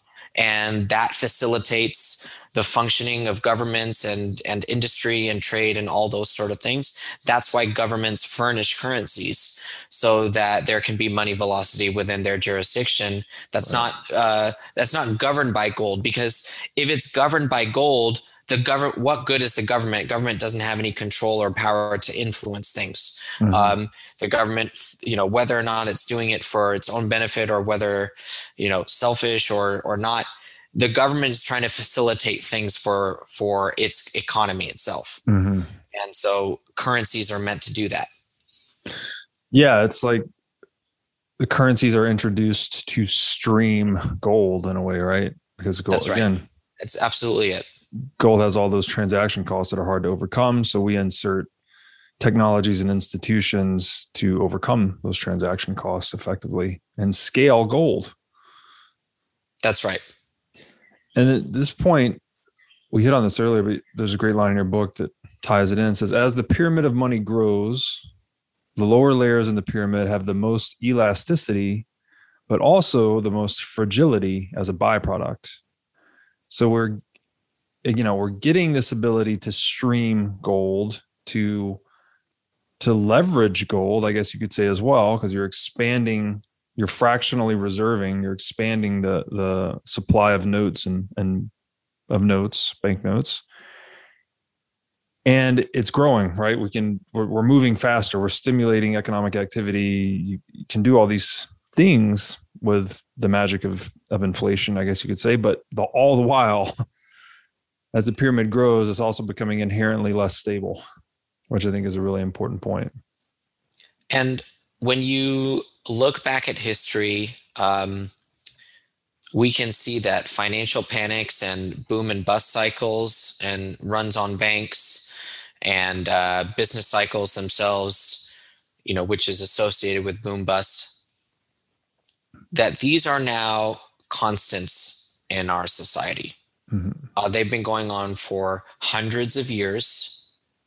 They are a byproduct of a layered money system in which there's fractional, um, and even when there's not, just the fact that there's trust involved means that there's going to be defaults, and defaults cause busts and, and things like that. So it's almost like you have to diagnose why there are crises, but you don't have to do much more than that because they've never gone away.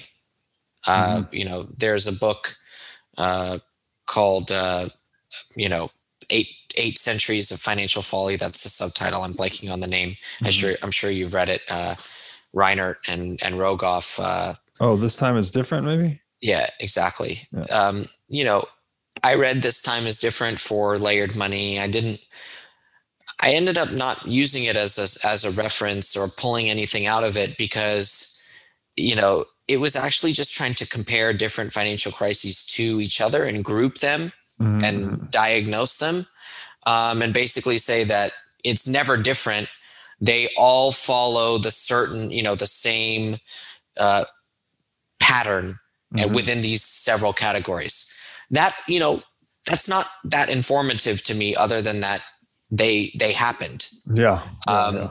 You know, they happened, and it, you know, yeah, some are like government, some are leverage caused, um, but if we just put it into the framework of layered money and that hierarchy breeds fragility due to trust to layers of trust um, and then you introduce fractional reserve.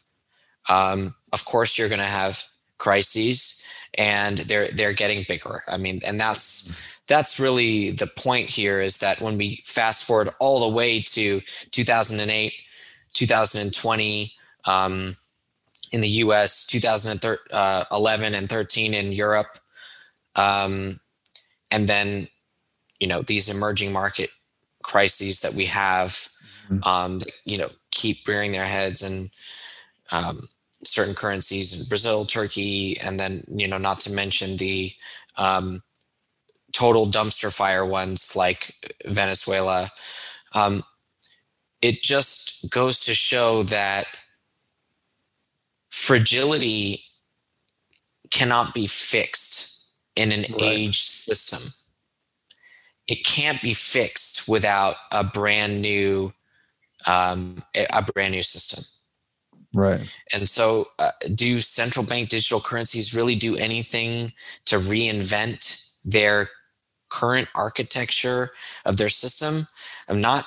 I'm not sure that it does. And so that's why we need Bitcoin. It's not like CBDCs just all of a sudden are a new system and it's and everything is fixed. Mm-hmm. Um, it's a new band aid, right? If it, that. It it it's a new parallel system within their system mm-hmm. but the you know it, it might not be a band-aid but it's definitely not a new system it's mm-hmm. actually just a new it's just a new second layer uh, yeah. joining joining everything else it doesn't change the relationship between the second and the first layer and it also doesn't affect that the first layer of money today is us treasuries and nothing else right um, which is a huge part of the longevity problem to the system because you know that's just a blank check to the US government. Right. and geopolitically speaking that's not something that the world wants uh, to go on forever. Um, you know it's not just like uh, we don't want to use the the petrodollar because of the oil trade and let's buy oil in euros and that fixes the thing. It doesn't fix the thing. Um, yeah. The thing is a blank check to the US government and that is not something that let's say China wants uh, you know to keep going forever, and um, and now we see that in other countries as well. It's not it, it, U.S. dollar is declining at the margin all the mm-hmm. time in terms of its uh, reserve status and its uh, status as an international um, medium of exchange. Mm-hmm. Um, even though U.S. Treasuries are still the dominant reserve uh, what they call it the risk-free asset of the world it's still dominant they are making so much of it that uh, people are seeking that alternative and so yeah. that's why you see i really do believe this um, stocks going up so much because um, you know what shares in apple might just be a much better long term store of value than US treasuries because Apple can change its denomination at any time. Yeah. And uh, it's not, it's not, Apple isn't in the US dollar system, nor are any of those tech companies. And uh, while the valuations might appear stupid, what premium do you put on gold? It's infinite because there's no use to it. You know, right. I'm, I'm ignoring the industrial uses yeah, all that kind of stuff. The multiple of of of the price to earnings ratio of gold is infinity. Yeah. so so what I mean, what does it matter if you've paid a hundred times earnings on a tech company when the alternative is a fixed income asset tied to government that's tied to um, a burning building? So yes, uh, yeah. Uh, you know, I, I'm not I'm not uh, endorsing uh, you know equity market investing or even um, trying to justify the valuations, but there is an explanation beyond earnings mm-hmm. um, that goes into those valuation, and it's and it comes down to multiple because the alternative is something that um, I think people are not able to wrap their minds around so they'll play a hundred because it's a number yeah. um, and uh, you know that's why they still own gold around the world um, because you know you have to escape this fixed um, burning building you know you know the fixed income stream from the burning building you have to escape that by buying gold by buying some asset by buying a tech company or by buying bitcoin or by buying real estate. And the, right. we all know that real estate has its own multiple too. Cap rates and these things are part of valuation of real estate. How much can you get rent and what's the what's the yield on your property? The inverse of yield is a price to earnings multiple. Um, that can go up to 50 it can go up to 100 because you can actually measure it. Mm-hmm. and uh, you can ch- change the unit at any time that you're collecting you know your rent in. And so uh, that is part of why we have stretched valuations because they might not be stretched for the people that are buying them. Right. Yeah this is so this is such a really great point and seemingly just not understood by many market actors. Like, you know, they're they're trapped within uh, system thinking, right? The the way it's worked for the past hundred some odd years is just the way it works. Period. But there's systemic, you know, systemic issues, and they're accumulating more and more rapidly. And this, back to the Bank of England, uh, was originated by that model, right? They were the first central bank to insert debt, government debt, as base layer money alongside gold effectively. Is that right? Was- the bank of amsterdam had privileged lending also. Mm-hmm. um, the bank of england when it financed the war um, and and government debt was uh, the staple of the balance sheet of the central bank yes, that was that was the first uh, of its kind and uh, really set the tone. But they drew inspiration from Amsterdam for sure. So that we've then at that point by inserting debt as layer one money, we have created we've removed some equity. What gold would just be equity based money. We've inserted debt, and now you know more debt more fragility, more volatility. It just sort of percolates down the pyramid, if you will. And that to your point about bonds, it's like the fixed people have to leave these fixed income instruments because the income's being paid in an instrument that is actually being used to implicitly default effectively. So they're actually externalizing um, the inflation through the, the currency. Basically, that's what inflation is doing and it's this instead of again we're back to the whether it's a store of value or whether it's you know whether it's good for moving value across time or good for moving value across space when you start putting debt in the base layer the whole the whole thing the whole hierarchy becomes much less robust across time because you now have all these intertemporal trust arrangements that weren't there when you had gold as a base layer. Uh, to your point you say gold gold was a disciplinary force gold is a force that keeps the whole hierarchy honest effectively. It's there's an option to settle to a layer that no one can politicize corrupt or manipulate. And when you remove that optionality you make the whole thing less stable. Well and you can also pay, just paper over it uh, very easily. Right and um, and that's and that's what we see the Fed doing is they just have this ability to paper over because they don't have any disciplinary constraint.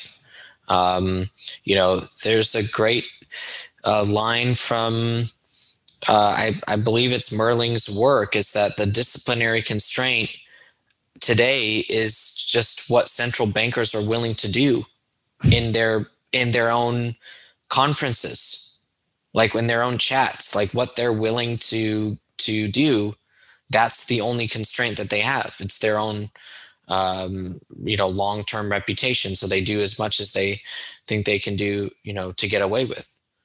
And which is yeah, no constraint basically.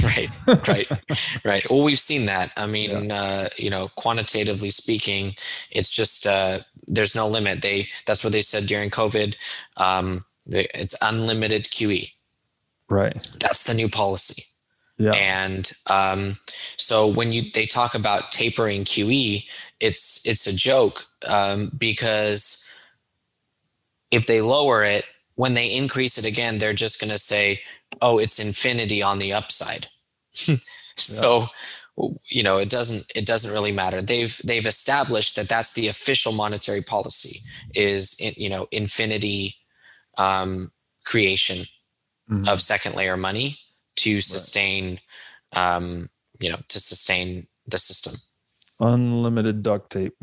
that's right. Basically. That's right. And this is so we're recording this in late May 2021, and we just had Ray Dalio come out yesterday and say he owns Bitcoin and he'd rather I think his quote was I'd rather own a own Bitcoin than own a bond, government mm-hmm. bond. Mm-hmm. I mean, that's a huge seal of legitimacy from from a guy like that, and a testament to this the outcome of unlimited duct tape. Like it is coming apart. He's also said cash is trash and a number of these things that's where we're at today. You know, that it's just been pushed to an extreme like we've never seen it before. Um, and it, you know, there's a line in your book that I think speaks to sort of where we're going is that it said if elasticity wasn't flexed when needed, a cascade of defaults could ripple through the third layer of money I think we're talking about Bagehot when we say this. Uh, he concluded that the central bank must ultimately create second layer money in abundance when the system needs it most, underpinning the modus operandi of central banking ever since. Absolutely, yeah, yeah. Bagehot basically said that you, um, when the third layer go, you know, gets into trouble, the Bank of England has to be able to purchase anything on the third layer with second layer money and in order to do that, you have to be able to create second layer money on the spot. And that's right. what it comes down to. And that that's the dict that's the Bagehot dictum, and uh, it's the lender of last resort, and it's and it's always um, central bankers have always basically held this as their as their modus operandi, their their number one governing um, methodology. Mm-hmm. And then that becomes the the blueprint for the Federal Reserve System, effectively. That's right. Yeah. I love you. You opened the chapter with the great quote from J.P. Morgan that gold is money, everything else is credit. And very simple phrase, huge implications for understanding the history of money. That's right, because um, it is the difference again between currency and commodity or the difference between current and asset or mm-hmm. the difference between flow and um, stock and you know f- flow is fine um, credit is necessary all these things are important in a financial system but none of them flow isn't money neither is current and um, neither is credit. Yeah. And and so what he's trying to say is that ultimate settlement is its own brand. And today, if you want to take custody of a Malibu mansion that's ocean facing, um, that has its own characteristic as uh, ultimate settlement in a similar way that uh, you know a 1963 Ferrari would have, or in you know a similar way that a Picasso would have, and in a similar way that you know some UTXO with uh, X amount of Bitcoin in it.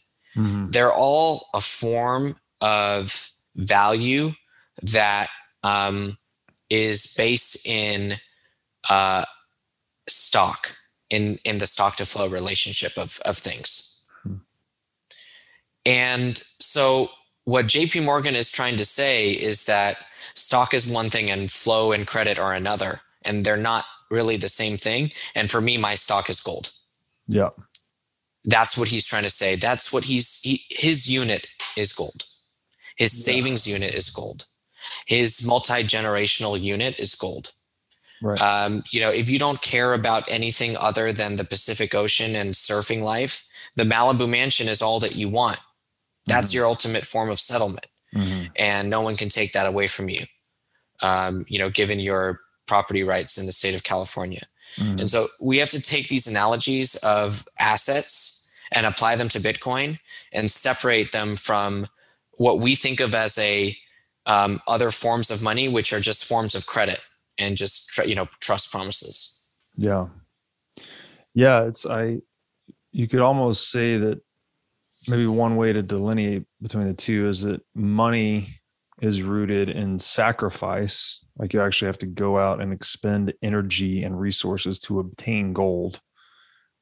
Whereas debt is something more rooted in maybe you could say artifice in a way that you can just you can create debt on the spot, right? There's no cost to it. I can extend credit to and it's necessary. It's not to say that it's like completely an illusion, but it's one is very easy and elastic to expand, the other is not.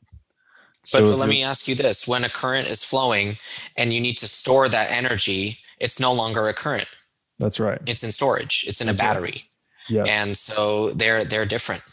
Battery versus current. That's another good way to look at it. Um, and yeah, to, to your point there, it's like, okay, you can choose whatever your unit of multi-generational wealth is but so long as you're choosing in the sphere of money, you can choose right and wrong. Right. You can choose a better or worse battery, and your battery can be outcompeted by others. So not only was it gold became the multi-generational uh, money of choice for JP Morgan, but it's also becoming that in the world, right? It's out competing all other forms of money and it, it serves as this uh, ultimate energy monetary energy battery, if you want to use that analogy, um, which has important framing for Bitcoin's emergence later on. It's like it's not like sure gold and Bitcoin could operate side by side for hundreds or maybe even a thousand years. Who knows? But in the in the long run, as economists say, it's going to coalesce towards towards one solution. So maybe you know maybe one day someone will say the same quote, but replace gold with Bitcoin. Yeah, I mean, um, it really is why we, you know, like to describe Bitcoin as digital gold because there's so much history in in the word gold and um, so much history of being that um, the best battery that exists to store current um, across time and space. Mm. And so in the future, I don't, it, it doesn't matter if gold is going away. Mm-hmm. And that's what, you know, I've been thinking a lot about lately because the digital world isn't limited by any um, space restrictions. And so if Bitcoin is the reserve currency of our digital life, um, gold, you know, gold can hang around as a, a monetary metal um, for the physical world um, in its own way, and um, and it might always be viewed as that. It might never uh, lose its uh, reputation. It might lose its crown in mark in terms of market capitalization to Bitcoin, mm-hmm. and I do believe that it will. Um, as the virtual world doesn't have any of those uh, same restrictions. And Bitcoin serves way more than just being a great battery for uh, current, um, you know, for our species. Yeah. So, um, but but yeah, I mean, gold could continue to exist, but still, um, Bitcoin and just the way that we're going, Bitcoin is better than gold for what we need it for as a species. And that's and that's and that and that's what matters going forward. And that's why you think about bitcoin exceeding that valuation because the market people have put uh, a certain price on gold and what its function is. And i believe bitcoin's uh, path is um, it, i mean its future is much larger than what gold provides to us today and uh, you know therefore um, we'll get that that famous quote from somebody rephrased in the future Yeah, I think this is.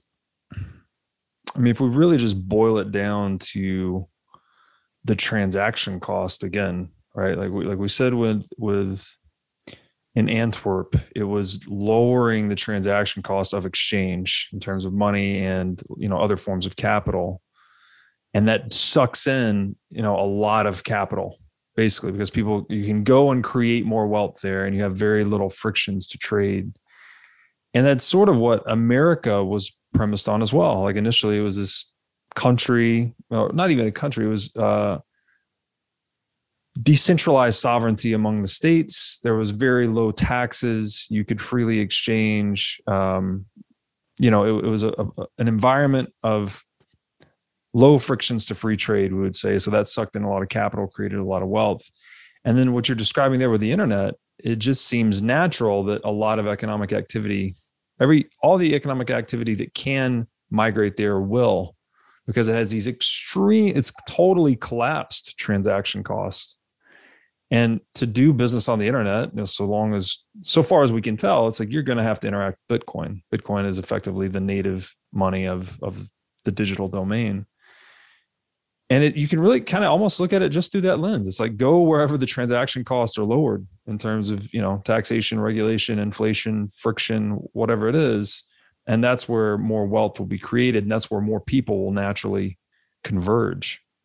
Yeah, it's ridiculous to try to use money on the internet these days that's not Bitcoin. So, one of the things that I've been doing a lot more these days is um, invoicing in Bitcoin. And mm-hmm. it just, I've actually, it sounds funny to say it, but I've fallen in love with Bitcoin all over again mm. this year using Bitcoin in commerce. It's like I didn't use Bitcoin in commerce a lot between when I got involved in it and this year you know, you're mm-hmm. just stacking sats and building a position and uh, researching and writing. I'm not a Bitcoin trader. Uh, frankly, suicide. Um, yeah. You know, just in, you know, from my perspective, but, um, you know, I sold some books to a guy in Slovenia today, and um, he paid me on PayPal, which is great because you didn't have to. I didn't have to download anything new or start a new account. I already have PayPal. Listen, you pay for something in PayPal, it's easy. It happens in one second. You try to get your money out of PayPal, mm. they fleece you on the fees and you can't get it out. I like tried 15 minutes, refresh, had to do, and I couldn't get it. I have to try again tomorrow because it aired out. It's it's actually it's so frustrating. And people yeah. are like, oh, but the volatility. You're missing the point. That's yeah. you're missing the point completely. Um, the technology is so advanced in Bitcoin it's instant. Like I use, I've used Lightning so much this year. Instant settlement. I don't yeah. need to close that channel. Yeah.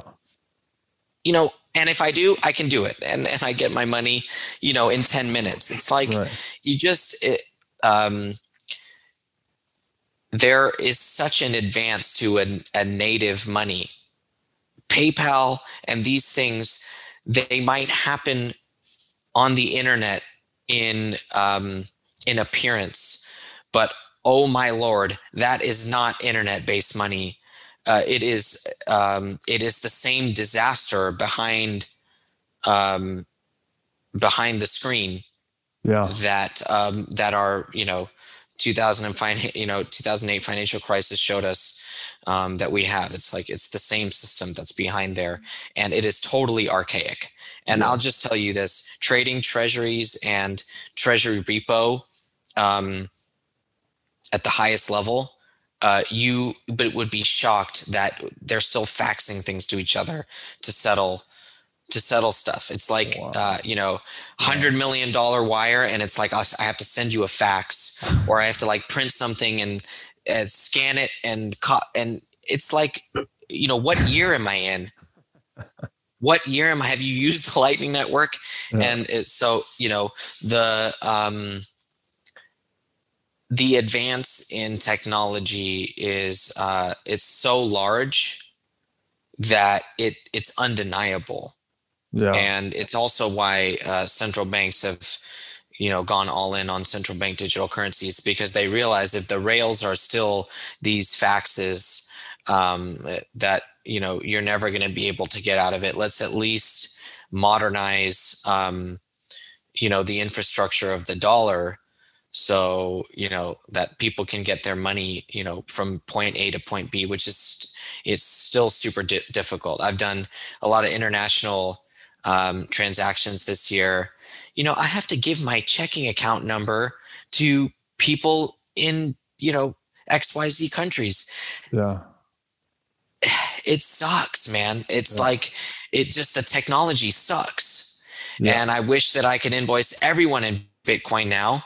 And if I need dollars to pay the bills, like I got to buy more books because mm-hmm. I get orders, I got to pay dollars for those books. Yeah, I'll sell, I'll sell it. I'll do it myself. I'll sell it and I'll buy the books with the dollars. Let me handle that. Let me invoice in Bitcoin. Right.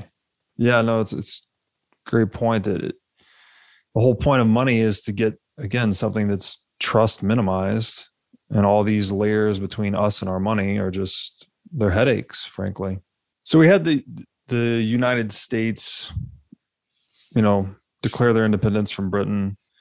Uh, in your book, you talk about the second Congress of the US. They passed the Coinage Act in 1792, establishing the dollar as the country's official unit of account. And one dollar was equal to one dollar was equal to both 1.6 grams of gold and 24 grams of silver.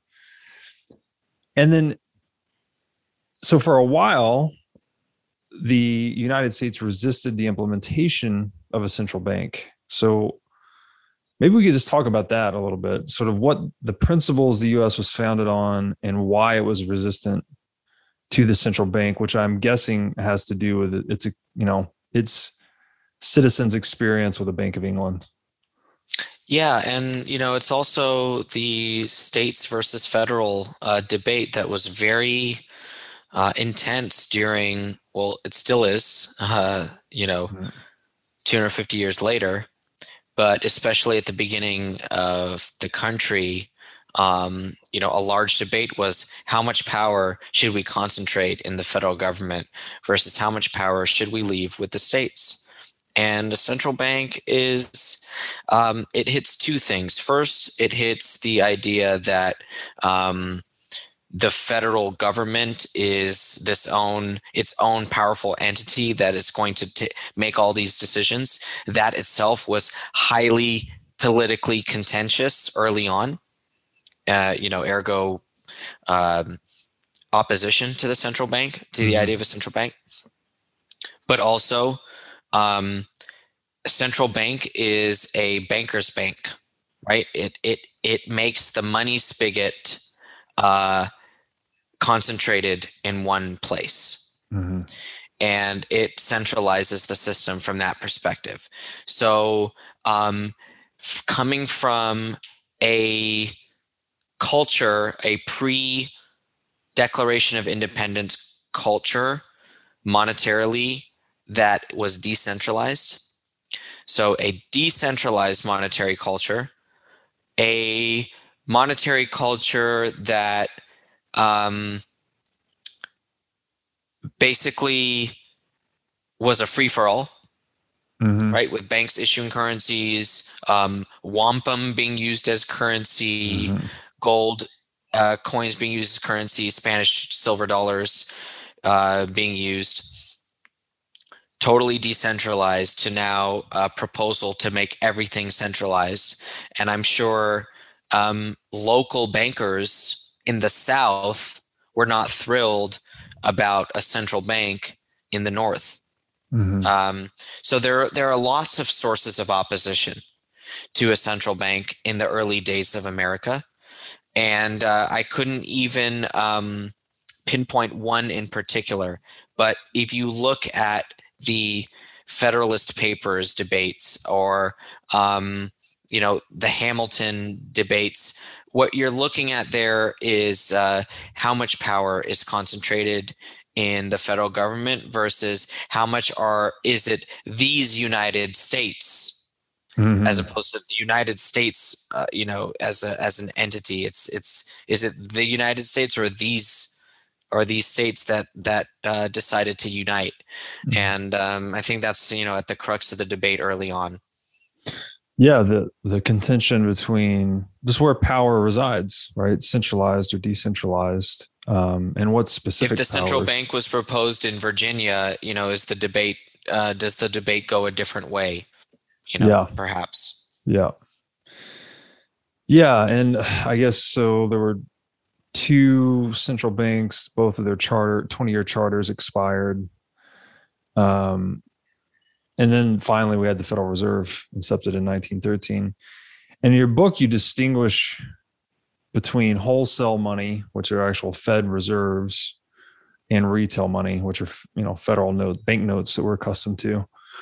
Um, and you you know you make a very important point that Federal Reserve they're really only managing the money supply through the reserves themselves. They're actually issuing reserves to top tier banks that then through the money multiplier effect create expand or contract the money supply. Um, so what the Federal Reserve, I mean, maybe just talk a little bit about the inception, you know, what was the the impetus behind that? Um, where was it what was it originally intended to do and how was its original structure intended to be versus what it's become today?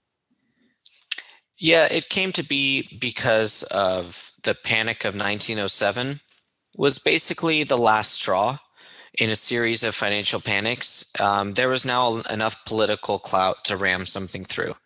Um, banking failures and, um, you know, acute recessions due to banking collapse and financial crises, um, they had become very common. And um, it, it paved the way for the Fed in, in 1913. So commission was set up after the financial panic of 1907 and um, they were, you know, Aldrich and, and uh, was able to push this through. Um, basically looking to other central banks in Europe and showing how a central bank can help assuage crises and um, normalize things. And it can be a good political tool as well, and uh, something that we need here in the United States. So um, I think it was. Uh, um, you know, we like to talk about the the late winter holiday passage of the Federal Reserve where not many senators were present mm-hmm. and uh, ramming something through. But even without that, I think that um, you were going to get a, a, third central bank mm-hmm. uh, in the United States. Now, what was it created for? It was created for financial stability um, and to be a a banker's bank and that's really what it comes down to. So it was trying to achieve stability by being the bank that banks in the United States could turn to. And, you know, to furnish that to furnish an elastic currency is, is is in the original Federal Reserve Act. And so there's there's a few words that are important there: furnish and elastic. Um, you know, elastic meaning that this is going to be a fractionally reserved system that can expand when needed. And it didn't even say necessarily that this is at the central banking level. They're really implying that this is going to be at the central banking and at the commercial banking level, the mm-hmm. elasticity. Mm-hmm. And to furnish it means you're the one that is going to uh, goose the system's elasticity when it needs to be goosed. And um, so that was the intent. And so I don't think that that ever changed. Um, that's still the intent for them to be the reserve bank of the banking system. Mm-hmm. Um, that's why the policy is QE, it's reserve creation today. Um, and so it did evolve through time, especially in the way that its balance sheet was made up as it started with, um, you know, mostly gold and then gold dwindled down toward the the minimum ranges uh, through time, and then eventually uh, disappeared. Um, uh, an important early change to the Federal Reserve Act was that uh, once World War One started, the Fed purchased U.S. Treasury bonds, so they needed to change the legislation so that the Fed could hold U.S. Treasuries. Um, that obviously had big implications. Um, but that could have happened in World War II if that's when the first time that you know a crisis uh, or the government needed to call upon the central bank. Um, so that could have happened later. Um, but yeah, I, I really don't think uh, you know the theme of has changed. It's basically apply band-aids when needed uh, was the intent, and um, it's very much the case today.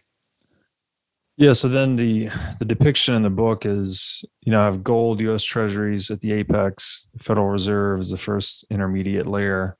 they're issuing reserves, which are wholesale money to banks, and also also issuing notes, which is retail money. You then have private sector banks, which are custodying, I guess, both reserves and notes. That's and right. really, really creating their own notes, right? Because they're relending customer deposits through the money multiplier effect. And that's that's through a number of tiers at the private sector bank level. And then finally you have deposits, which are what we are the the money we hold in checking and savings accounts effectively. Right, and and with the Fed, what happened was the banks issuing their own notes. Then that was now made illegal. That was you. Yeah. The banks couldn't have their own cash circulating. They were allowed to have their own deposits that Mhm. um, you know circulate throughout the financial system as banks wire money to each other and settle you know in their own accounts you know in in an, in an interbank way. Um, and yeah the the private sector banks their their uh, job was to provide elasticity to the system by lending and creating deposits. And then they use the uh, federal reserve notes and um, federal reserve deposits which are called the reserves in the system as uh, the wholesale money that they use to um, i'm sorry they use the reserves as a wholesale wholesale money to back the retail money that they issue to the public which are deposits the Mhm. fed has their own retail money notes but uh, you know the, those had a place in the old financial system. They don't have a place anymore. The fed doesn't use uh, notes in any sort of monetary policy way. Um, they're actually almost frustrated that when they print notes um, they get hoarded by people abroad because it's the hardest money that they can get their hands on um, with uh, dumpster fire currency regimes. Yeah, right. Makes sense. And that set the stage for the Fed to retire gold effectively, right? Um, which is the title of your fifth chapter in your book. And talk about this swarm of money creation that occurred during the roaring 20s. It was really, this was antagonistic to gold's constraining function, its disciplinary function. So there was more demand for more elasticity, more credit creation. And I guess it started to create the pressure to separate the dollar from gold in the long run. Yeah, and the the credit creation happened on the third layer, which is which is an interesting part of the story because the third layer of money is being issued by these commercial banks, which are setting their own reserve ratios and uh, you know in a wild west sort of way. So they're not governed by any disciplinary constraint of gold whatsoever Mhm. and um and this is you know in an era when they didn't really have deposit insurance or anything like that and so with all the money creation and um and when the bust finally came you had thousands of bank closures Mhm. and that was even post Federal Reserve, right? The central bank existed, yet you still had a collapse in uh, the banking sector as banks went over leveraged and they weren't able to make, you know, uh, they were run on, Mhm. Yeah. and um, so it it actually brought about this idea that we need a retail money that the public feels is safe so they don't cause systemic colla- collapse when uh, leverage creeps into the system and so the fdi sh- insurance um, giving you know i think it started i believe at $5000 on the account 2500 then they quickly increased it to $5000 your first $5000 in the 1930s no matter what bank it was at as long as it had an fdic insurance policy your money was safe Right. uh, per the government. And so that's one of their first big band aids. And that came from the government. It didn't come from the Fed um, necessarily, but uh, the government realized that we need this this first band aid or this um, you know an insurance apparatus to make sure that banking runs are not commonplace Mhm. so trying to rid the motivation to run on banks was a big thing um, and, a, and a response to all that uh, roaring 20s money creation Yeah, to give peace of mind, right? To to market actors, which makes sense. And then we get into Executive Order 6102, where the private ownership of gold was actually illegalized. Uh, it was punishable by up to 10 years in prison, I think, or by fine. And th- then this led to what you describe as this immense devaluation because it, well they illegalized it then they devalued gold um, or they let the price increase from twenty dollars and sixty seven cents an ounce to thirty five dollars an ounce. So they were devaluing the dollar actually, um, I should say, against gold. And then this immense devaluation was a surgical strike in an ongoing worldwide currency war, wherein countries attempted to cheapen their currencies as much as possible relative to their trade partners. Their goal was to attract foreign demand by having the cheapest prices. So now we're really getting into this game theory of fiat currency, which is the race to debase. Um, and it, you know, that's still going on today, right? We're still, that's what's happening all over the world today as governments are printing money and then sort of shaking their finger across the aisle at other countries saying, hey, you shouldn't debase too quickly. Um, and it's just destructive. You know, it's kind of a self destructive dynamic. They all take turns and asset prices go up. Mm-hmm. And people still want to deny a correlation um, between uh, the round of currency debasement and uh, the race to the bottom and uh, increasing asset prices. But if you look at the, here's the best. I I always say price is truth because uh, you know as a as a chartist and something, I'm only looking at the price to give me all the signals. Mm-hmm. What do you think about a price chart between the dollar and the euro that chops between um, parity and uh, 140 for 20 years? That's just a seesaw. Yeah. And so what happens at each end of the seesaw? Trillions are created in each of those currencies.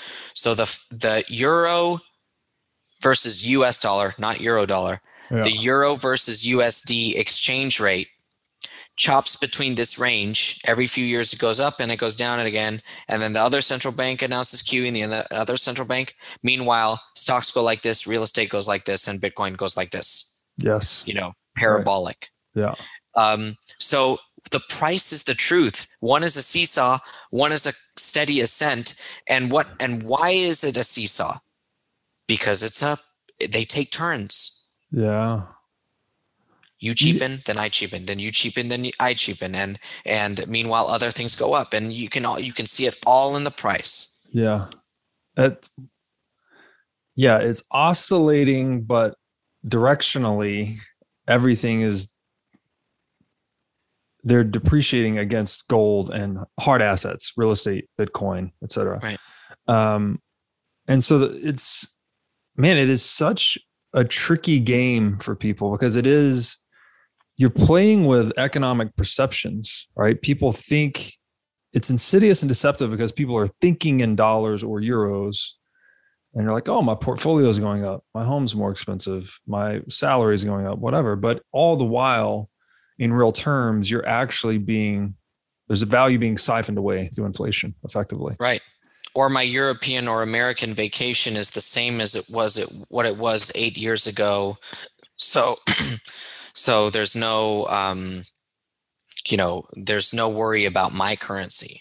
Right now, things things go up in price all around the world, um, and things like that. But you're not attributing that to a bad exchange rate, right. because you're you know euro versus USD is the you know exchange rate is the same it was as yeah. it was. So it's um, hiding in know, plain sight. Past. It's hiding yeah. in plain sight. That's right.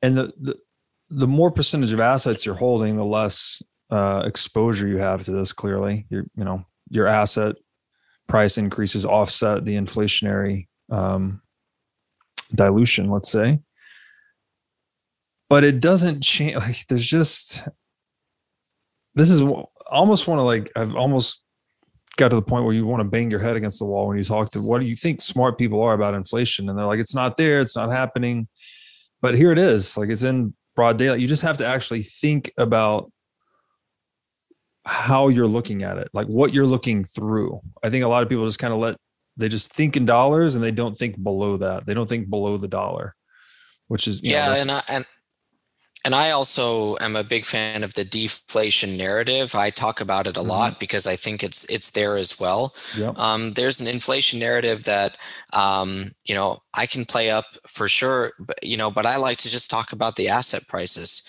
Mm-hmm. Um, you know, because uh, consumer price index and things like that they they measure their own things everyone's inflation rate is different mm-hmm. and um, you know if you have a taste for um, you know luxurious uh, you know luxury items and all those sort of things inflation is there. If you have a taste for um, you know fast food then you know you might not see the same inflation that that everybody else does.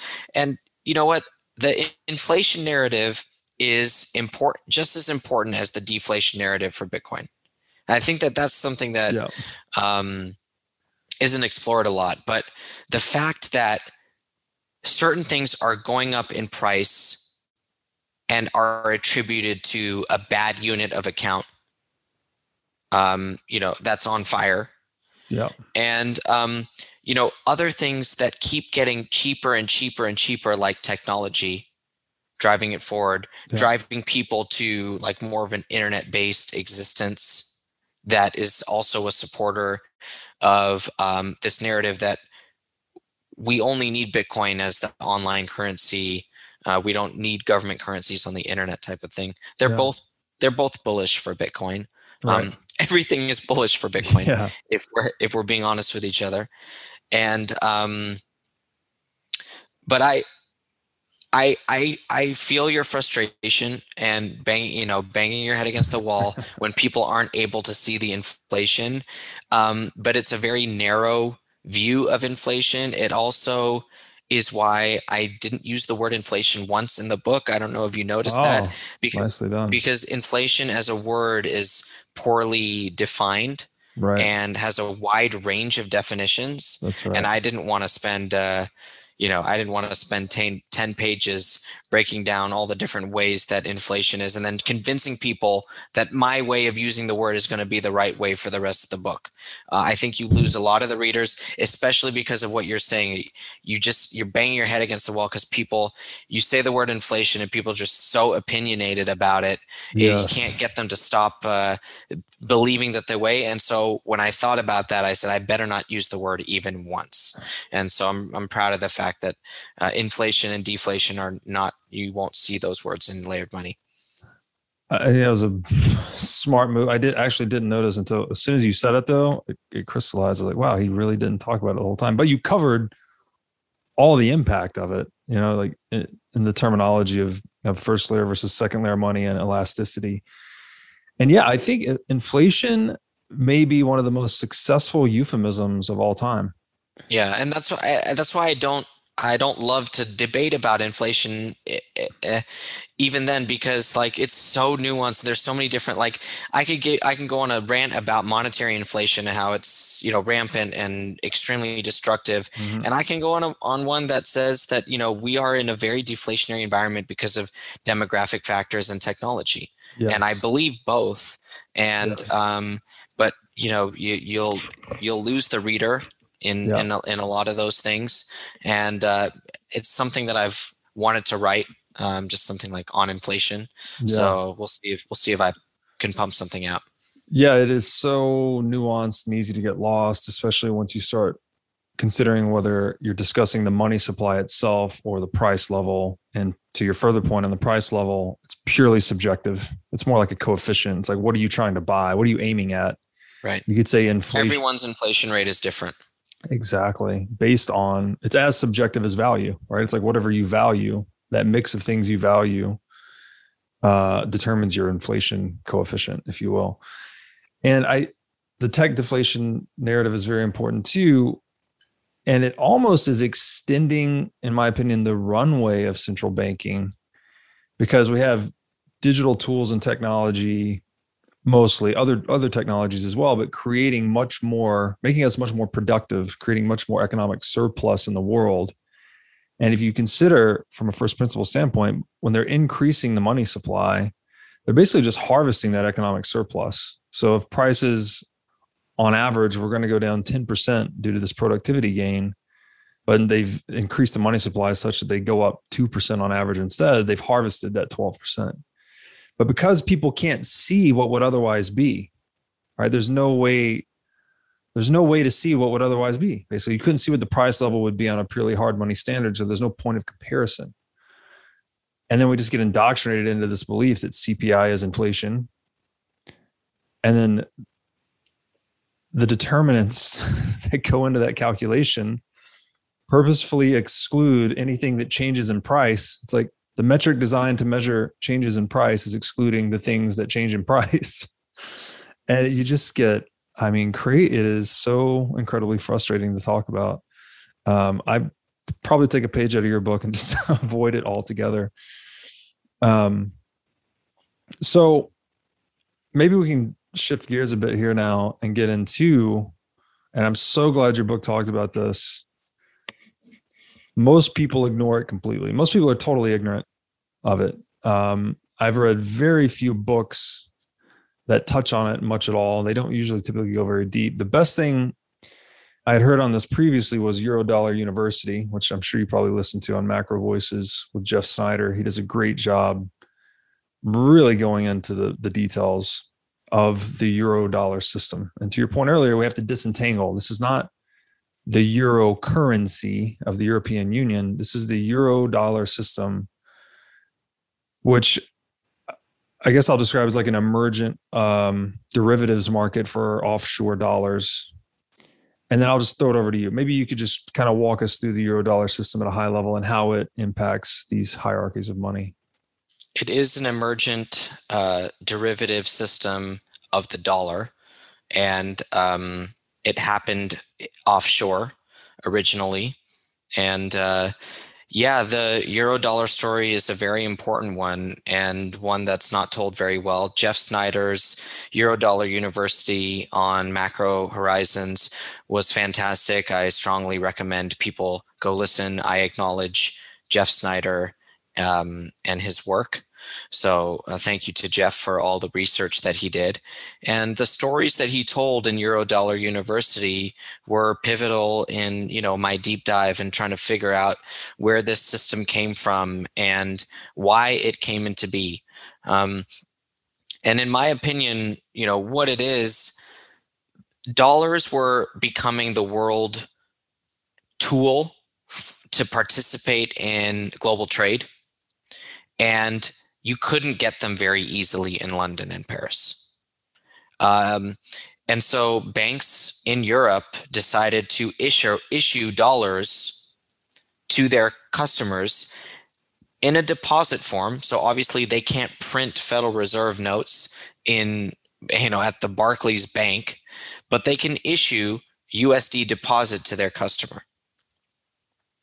They did that without asking anybody that's why it's an emergent system. It's because clients in Europe needed dollars, they needed to borrow money, they needed to borrow dollars. European banks said, okay, here are some dollars, and we'll issue a deposit to you and go see where you can spend those dollars. Mm. And they were able to spend them by transferring them to other European banks, like interbank transactions in Europe were starting to be denominated in dollars. So you have this parallel, separate dollar system happening abroad at the same time where you have an onshore US dollar system governed by the Federal Reserve and private sector banks in the United States that have uh, ratios and all these requirements and have interchangeability between their reserves and cash, Federal Reserve notes. Mm-hmm. Um, none of that existed in Europe because they weren't trying to use it for that. They were trying to use it to participate in global trade. And so it was almost an innocent beginning to the euro dollar, emergent as you describe it, mm-hmm. and derivative in that um, it held, uh, it was called a dollar in Europe because when people tried to price euro dollars versus US onshore dollars, the price was par. Mm-hmm. People said it's it's the same. I think it's the same. Mm-hmm. Even though qualitatively we know it wasn't the same because it didn't fall into the Federal Reserve's hierarchy of money, nor did it fall into their lender of last resort apparatus. Mm-hmm. And the system blew up in popularity because people trusted it as a mm-hmm. unit and a thing that they could use. And that all came to a head in 2008, where the financial system realized that onshore US dollars are not the same thing as offshore euro dollars. They're, in fact, completely different. Offshore euro dollars are um, a time bomb. Mm. And unless we, the Federal Reserve, issue a central bank swap line to the European Central Bank in which the euros in which the ECB can create euros out of thin air, post them as collateral to us. We will then lend them dollars infinite because they can, you know, uh, ECB can create as many euros. We can issue them dollars, and then the ECB can take those dollars and funnel them through their domestic banking systems in order to put a bandage on the euro dollar mm-hmm. and its fragility. Because if we provide a liquidity line, we have basically nationalized the euro dollar system at the Federal Reserve level because of that band aid that we decided to apply. Mm-hmm. With the introduction of a, this is a late 2007 um, uh, you know impetus where we start to get this idea that the euro dollar is in is in a lot of trouble. Right. And so um, the ecb is now an arm of the fed because of this. People right. don't understand that. They don't understand that it's an arm of the fed now. And it doesn't it doesn't mean that the ecb has to ask the fed for permission to do things that's not what i'm talking about yeah. christine lagarde is doing her own thing she yeah. doesn't have to call Jay Powell to say, Can I do this? They make their own policy. But right. when shit hits the fan, the Fed has to come and lend dollars against euro collateral right. to the ECB, which is a mirage in itself. And um, part of why the dollar is so ephemeral today. You just can't you can't put a definition on it because they've they've um, they've spread themselves so thin in terms of what a dollar really is and uh, all of that is um, why we need Bitcoin to provide uh, what's it called the off ramp, right? What does everybody say? It's the off ramp. It's the exit.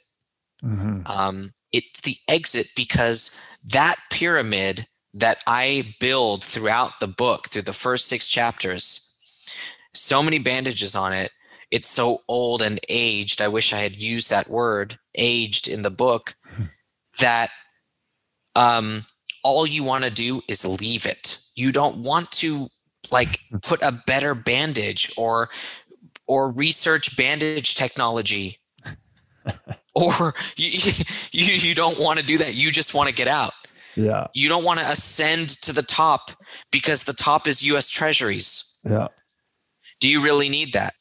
So this euro dollar system the way i think about it maybe you could help me if this is the wrong way to think about it it's almost like a pyramid scheme squared. It's like the pyramid scheme that the federal reserve is monopolizing and controlling this own hierarchy that is the us dollar with you know just treasuries at its apex essentially. But there was so much demand for money abroad unmet demand, we could say, uh, that the free market, in a way, sort of created this second layer pyramid scheme or pyramid scheme on top of a pyramid scheme um, that is the euro dollar market, just derivative of um, the first layer Federal Reserve pyramid. And to your point, it's not that Christine Lagarde is beholden to Jerome Powell necessarily, but the policy of layer one directly impacts the policy of layer two. And they're, they're now dealing in US dollar derivatives, which are which is a derivative of policy of the US Fed. And so there's that. That's like a lot to let sink in. It's like this thing is it's replicating itself and, and becoming even more elastic and fragile in the process uh, and more opaque, I guess would be another really important point. Like when Snider talks about this, he's like, look, I'm giving you the best data we can get, but we really don't know. We don't know how big it is. You don't know where it is. Like it's really just kind of a, a big dark monster in a way. And I thought one of the other interesting things about this was that you said part of the impetus for the development of this market was the Soviet demand for dollars but they simultaneously demanded privacy of those deposits because they wanted to reduce their counterparty risk to the US government. So there's this free market impulse towards one money, right? That's what caused gold to become money. That's what effectively causes, um, I guess, contributes to the US dollar being world reserve currency. Clearly, they pass laws that affect that as well. But um, people want to denominate and think in one money. It's just simpler and it's more economic, right? As we talked about with with zero and all the, the developments of money throughout history. So it's like it's almost as if the Federal Reserve has this legal monopoly, but the free market forces surrounding it sort of created this second layer of that was satisfying unmet demand and to me, like when I when I was going through Eurodollar University and and reading your book as well, it's like I I sense that the free market is trying to call forth something like Bitcoin almost. There's this quote in your book. It says former Federal Reserve Board member and prolific author on monetary economics, Charles Kindleberger, described Eurodollars as a product of the natural demand for the free flow of capital around the world which is a system that a Bitcoin would provide. And then he further says that this suggests that the forces of integration in the world of goods markets or markets for people and of the markets for capital are stronger than political boundaries which divide countries. So, this demand for integration, this free market impulsion was sort of just flowing around the legal artifice of the Federal Reserve and that's how we ended up with the euro dollar system. And kindleberger is a genius. Um, i would recommend people go check out some of the um, references that i put of his. Uh, he was definitely ahead of his time and uh, a great monetary historian. Mm-hmm. and you know when he said that i had to put that quote in the book because it is bitcoin. And it it it shows you that the euro dollar wasn't created out of malice or corruption or pyramid scheming. Mm-hmm. It's just that people wanted to move commerce forward and they needed uh, uh, an easier to use tool to do that. And the euro dollar was that solution. And to go back to Russia, you know, the Soviet Union doesn't want to domicile their deposits in New York. They'd prefer London. Shanghai preferred Paris. It's not that um, you know it's it's not just the demand for money it's also political mm-hmm. and so there's there's both of these sources of demand uh, for euro dollars and um, that's why we ended up with this whole system. And it, it's not it's not even widely recognized that much. But um, i think in at least the central banking circles they realize that uh, a permanent swap line between the fed and the ecb is a staple of our monetary system now. Mm-hmm. yeah yeah. To echo that point there's this other aspect of demand, which was demand for sovereignty over these funds as well, right? Soviet depositors did not want to leave their money in New York given the political tensions between during the Cold War, effectively. So to be in London was a more gave them more optionality, more confidence, more sovereignty over their money, but still allowed them to be in a, the hardest money available to them, which was the dollar. Right. We talked about call options already today. Yes. You know, what call option do you value more? One that you know you can execute or one that you're scared you can execute? Right. Yes. And so uh, you you even pay a premium for that call option. Uh, you know, options theory. You can apply this here in, into the game theory. So uh, you could even pay a premium for that deposit because of um, your confidence in being able to execute. Yeah. Yeah. And I think it was Friedman describing this system. He said it's all born from the bookkeeper's pen. That's right. But it, yeah, maybe when I say pyramid scheme, that maybe that does impart the sense of intentionality, like some evil guys in a room sat around and said, let's do this. But that's not at all how it happens. It's it's the band-aid thing again. They're just there's demand. Certain players try to meet that demand in a certain way. And before you know it, this whole um, complex just sort of develops that we now call the Eurodollar system. Yeah, it's a it's a it's not a pyramid scheme. It's a fractionally reserved pyramid, mm-hmm. um, and that in itself can be fra- can be very fragile. Yeah, and uh, you know when you step into the Eurodollar space, um, there's nothing at the top of the pyramid itself, which makes right. it a little bit of a scheme for sure. But it's just an absence of um, a monetary reality, and that came to a head in in 2008. Yeah, and so the yeah to your point, there's nothing at the the apex because it's it's treasuries, it's debt, right?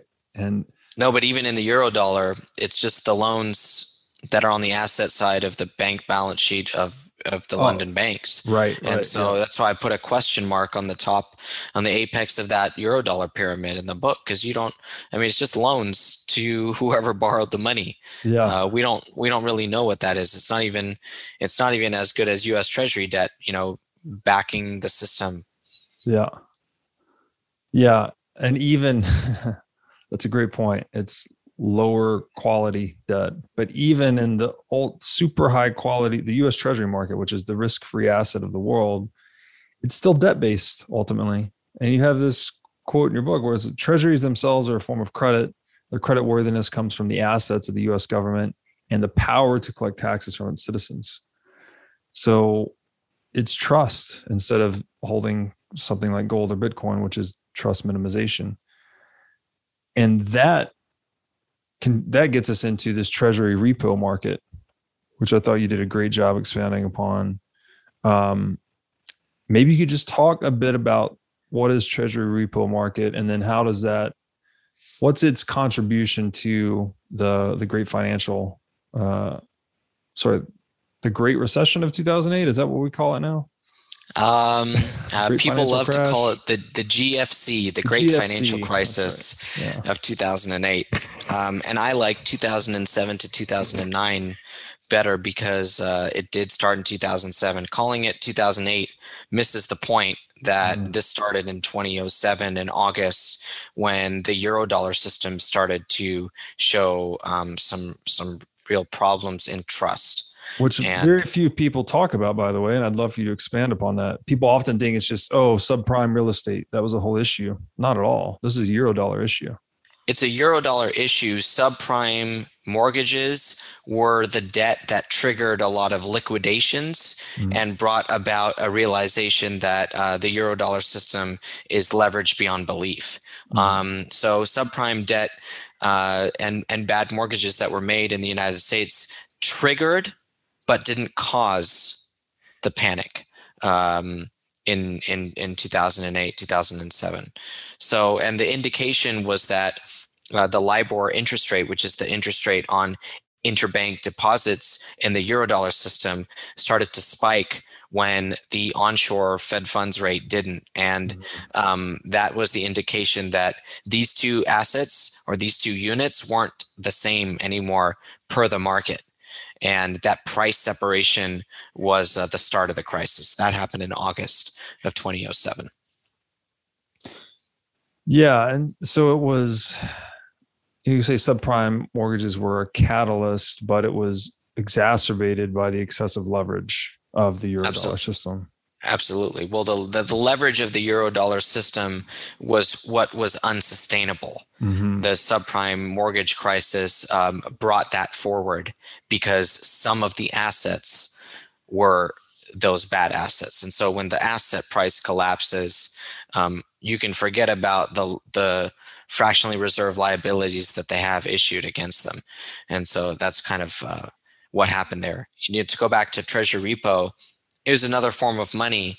Um, you have the stock of U.S. Treasuries, and now that it can be pledged for collateral, borrowed against, and the money that's lent to you is now as good as any other checking account deposit. So it's it's a new type of money that circulated with the on par with the other types of money out there.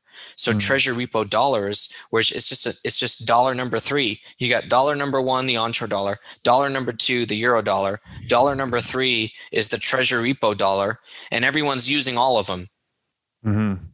as the same thing around the world. You know, talk about monetary inflation. Mm-hmm. Um, the repo, treasury repo, the introduction of treasury repo as um, as a par money was um, it brought about more leverage to the system, yeah. and so it also kind of uh, a little bit obsoleted deposit banking for the larger institutions, where now they didn't have to um, uh, get retail deposits in order to build up a reserve to to lend money against, um, but rather they just needed a stock of treasury securities and they could borrow 98% of uh, the price and leverage that however they wanted because the dollars were fungible with other dollars. So the fungibility of treasury repo dollars is one of the sources of um, the expansion of money supply mm-hmm. during the 70s that we can track. And so there's a, a paper that I reference about that um, as well, where we can see um, the, the the direct correlation between the increase in treasury repo and uh, the increase in the money supply, dollar money supply, when the Fed still knew how to measure it. They don't know how to measure it anymore, um, which is a, a, fun part of history. But um, at the time, uh, they were able to directly correlate the two. So that that meant this repo market was effectively a mechanism for debt monetization. Is that accurate to say? It's a way for the US government to issue debt a lot faster than they would otherwise be able to. Mm. Because now you can park the debt on the bank's balance sheet without a charge to the bank because they can borrow 98% of the money uh, for next to nothing. Mm. So it, it, it, it, it's, it's more that it, um, it facilitates the issuance of debt. Right. QE monetizes the debt. I know, you know, um, that you agree with that, but it's um, it's all it's almost more about the liquidity of the debt.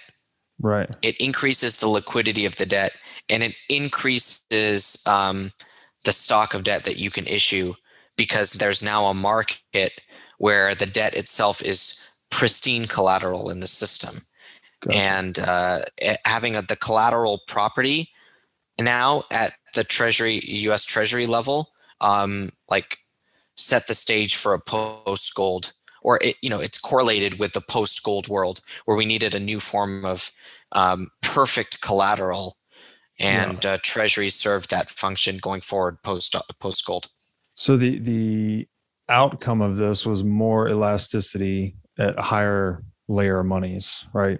That's that's absolutely right yes. Okay yeah. And so just to get back a little bit on the, the great financial crash crash you know again, common conventional wisdom, it was a subprime mortgage issue. Clearly, the eurodollar system was a very large component of it. Probably would not have happened without the excessive leverage in the eurodollar system. We, I guess, we could tie both of those together and say that really, and this is just Austrian business cycle theory, they're both rooted in, they're both a fiat problem. The great financial crash really was the lending criteria that were relaxed such that banks took on mm-hmm. excessive risk and then the um, the you know as we touched on the expansion of the eurodollar system these were both premised on the existence of a legal monopoly on money like the reason this thing was so bad is a is a consequence of fiat currency. Would you agree with that? Yeah, it's um, you know, the fiat currency and uh, the abuse of it is something that the the abuse of being able to issue it is something that I think Bitcoiners struggle a lot with. Mm. Um, and it's why you know it's why when you look at it over a longer term time horizon how could you justify storing your your work in dollars mm-hmm. It's very difficult um, for bitcoiners to do that. And uh, i think it's because of this uh, this issue that you're that you're bringing up. Mm. yeah so you also in the book you do a great job of explaining this is where things start to get complex because we're getting into the modern age of money. Uh, this relationship between money market funds t-bills treasuries treasury repo lending commercial paper all of these become components in the modern hierarchy of money um, and then which I guess I'll, I'll, try to roughly describe it here. The image you have. So you have U.S. Treasuries at the apex, you have Federal Reserve, banks, and money market funds is the next layer. You then have wholesale money, retail money in terms of reserves and notes. You have Treasury repo market also at this next layer, and shares and money market funds. Then in the next layer below that, you have U.S. banks, and money market funds, and the banks have deposits, and the money market funds have shares. Um, yeah, it's becoming bigger and has a lot more elasticity and a lot more f- fragility, and th- those consequences are realized time and time again in the real world. Right, great financial crash, March 2020. Um, and that didn't even include the eurodollar system, which I guess the eurodollar system would be its own complex built sort of outside and and or on top of that or below that, I guess you would say. So what then happened? Like what we have this we had 2008 we had this run up the pyramid i guess is what it was and then they Absolutely. When there's a run up the pyramid, then they try to actually um, ease the lower layers of the pyramid through all these these machinations we've explored. Uh, where do we go from there? Like, what I, do you do? We go straight into 2020 from there? Like, what happened in March 2020, or is there more to tell in the in the Great Financial Crash? You know, um, the way that I wanted to frame the book was that there are two worlds there's a pre August 2007 world and a post August 2007 world. Mm. And what happened in August 2007 is that the price of LIBOR separated from the price of onshore deposits. Mm-hmm. And that broke the system forever mm. because it showed that um, half the system is built on a mirage. And, um, but we can't acknowledge that by letting it fail. We have to support it forever.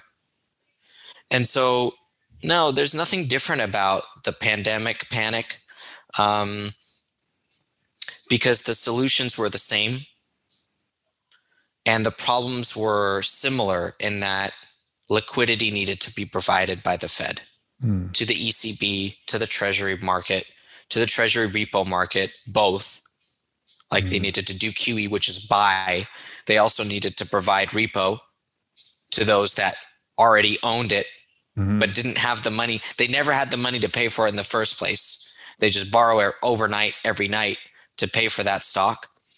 And when they can't roll the debt, what happens? That's it. You, yeah, you get your treasury seized mm.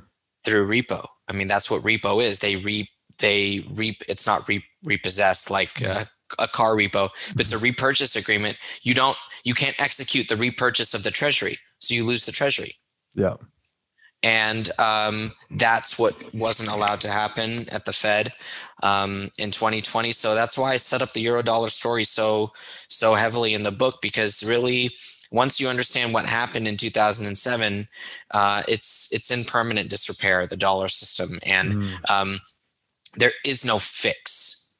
Uh, there is no reverse aging technology in uh, the central banking world.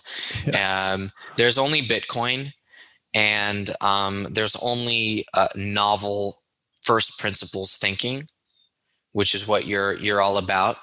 Um, and so, from first principles, you have to get away from the current balance sheet hierarchy because it's broken.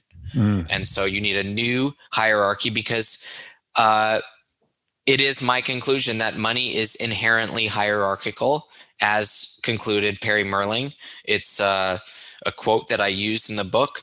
And if it's inherently hierarchical, uh, then Bitcoin should be hierarchical too, right? And yes, it is. People hold Bitcoin on exchanges, and when they don't want that counterparty trust, they withdraw and settle. But they still keep it on exchanges. It's not like they don't. They still yeah. use second layer Bitcoin from that perspective. You have 100% risk to the balance sheet of that exchange. Yeah. That's fine. People do it and then they settle. And so Bitcoin is inherently hierarchical because it's money.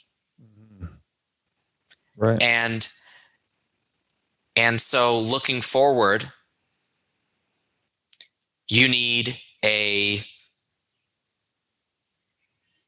a new pyramid, a new system, a new hierarchy and it's obvious to me that Bitcoin is on the first layer of whatever that pyramid looks like. Will it be joined by something else? Will it be joined by gold? Will gold never be a part of that? You know, I, in my opinion, Bitcoin is alone up there at that mm-hmm. apex. Mm-hmm. Um, other cryptocurrencies have value because they have a price relationship with Bitcoin. Mm-hmm that's the only reason why they exist because you can settle them for Bitcoin. That doesn't make them a first layer money. It actually makes them a second layer of money. Mm-hmm. And um, if you actually look at fast forward a few years, if central bank digital currencies are able to convert into Bitcoin uh, or like trade for Bitcoin in a way in which um, there's price transparency you can now argue, even though no central bank might own Bitcoin at that point, you could still argue that Bitcoin is on the first layer of money by itself and that other fiat currencies only exist because their CBDCs have a price in Bitcoin. Mm. And that's when the pyramid shifts. That's what I tried to forecast in my book, in my book's conclusion and look to the future. And um, you know, I marketed this book as a monetary history and as an explainer for Bitcoin, um, but I haven't uh, marketed it that hard as a diagnosis of central bank digital currencies and why they will succumb to Bitcoin in the future. I just I just threw that in there and let people let people realize it as yeah. uh, as they go forward. Um, and I think that central banks will realize that um, the only thing that they can do is let their currency trade against Bitcoin. Otherwise, um, the market might not give it a price at all, uh, like what happened in Zimbabwe, for example. Right, right, right. Yeah. So the you know Bitcoin being the base layer to its own hierarchy, but it could also at some point start to subsume the existing hierarchy, at least marginally, if it's ever acquired by a central bank as a reserve asset right then it becomes it's it doesn't even have to be it doesn't even have to be acquired by a res, by a central bank as a reserve asset hmm. because um, if you've denominated in bitcoin bitcoin is already at your apex and that is hmm. already the case for people around the world for corporations for not for governments publicly yet mm. um, but for plenty of people family offices whatever whatever have it um, you know giants like um, you know these investment houses that are starting to build you know build bitcoin products and buy bitcoin for their clients. Um, if you've redenominated it doesn't matter who buys it when.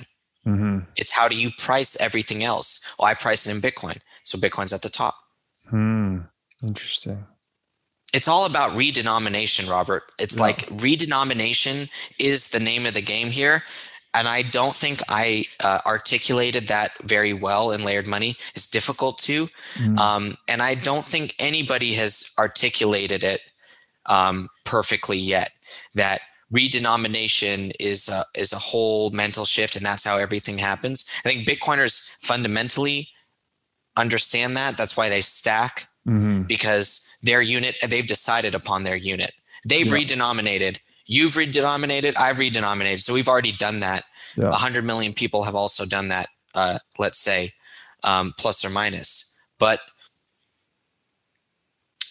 how does a hundred million people become a few billion?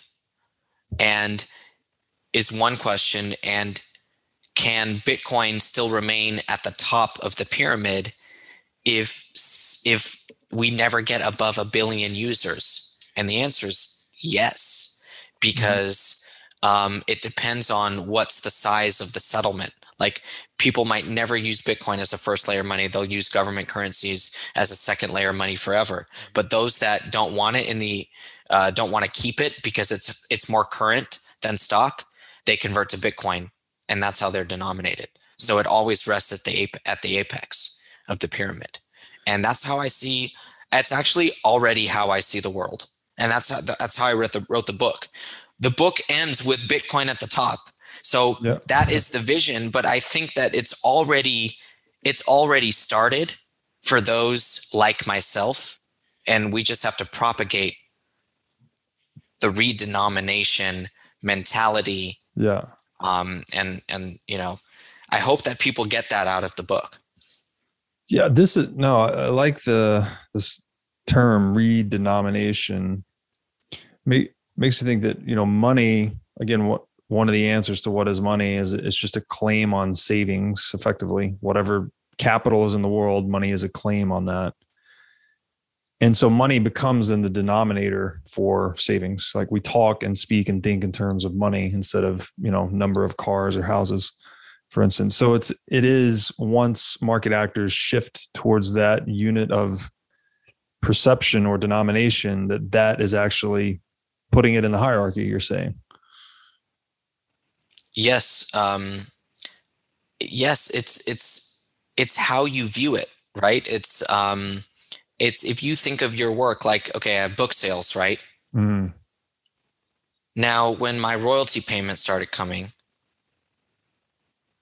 i thought to myself obviously they're in dollars mm-hmm. right i thought to myself i have bills to pay right so you know i can't i can't convert all of it to bitcoin but are you going to tell me that like I wrote this book and I, you know, got royalties from it. People bought it all over the world and I'm not going to convert some of that to Bitcoin. I'd be insane. I'd be insane to do that. So I've redenominated in that my royalty payments have to be have to convert themselves into sats at some point or I've done my future self an injustice because I've mentally redenominated already. What do I want the dollars for? I have bills to pay, right? right. I have things to buy, um, and I have investments investments to make. But I also like, f- other than investments, I also need Sats mm-hmm. as security because they're my monetary reality. Mm-hmm. That's what redenomination is. I've done it. And I, I, think you don't know that you've done it until you wake up and you realize that all you care about is is the latter, right? Mm-hmm. Not the former. Right. Uh, people that are still like, when are you going to sell? you can sell Bitcoin. You can still sell Bitcoin but having redenominated in after re, after redenominating in Bitcoin because you have things to do with dollars or you yes. want to buy other things that you need dollars for. Yes. Like you can sell, but you're not, I promise you, you're not selling for dollars. You're right. selling so you can buy something else, hopefully another asset. Right? Yeah. Maybe another productive asset, maybe not, but you're not selling it for dollars and if you are, you haven't shifted your denomination mindset appropriately enough um, because you're just in it for the gains. It's not about gains, it's about redenomination. Yeah. So, whatever you need currently you need currency to satisfy to go out and spend but whatever wealth you're looking to preserve or put in the battery or make your stock right? Whatever's not your flow you want to put in stock in treasury bitcoin is the perfect technology for that. And and it's not just bitcoin. It's what is the asset? Bitcoin is this amazing asset. So it enters that realm. I'm not going to be i promise you i'm not going to be collecting art okay? I'm not going to go out and price a picasso out and stuff like that. That's not where that's not where i'm going to allocate. Mm-hmm. but i'm looking at land mm-hmm. right? I'm looking at ways that you can invest in assets. And that's um, you know and then i'm pricing things in bitcoin. Mm-hmm. so it's that shift in denomination is one thing and then choosing your asset is a separate process and oftentimes people are that the, the answer is the same to both of those things it's bitcoin mm-hmm.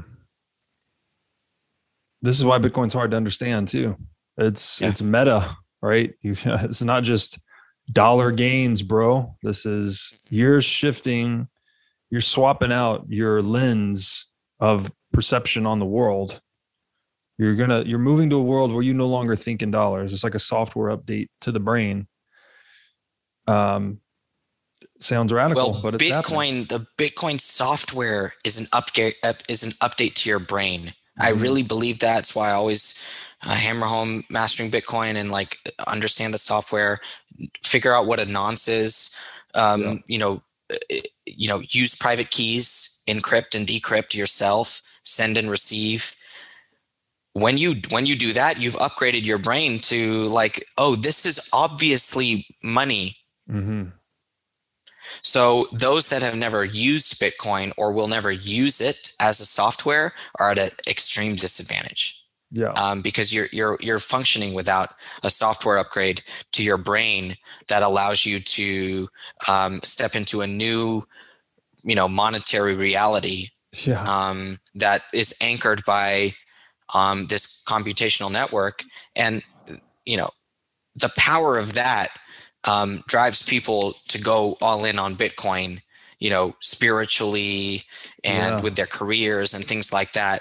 And so you know go get you your upgrade um, or else you might not be able to see it yeah by ignoring bitcoin you're doing yourself a serious darwinian disservice i think you're just your children will not thank you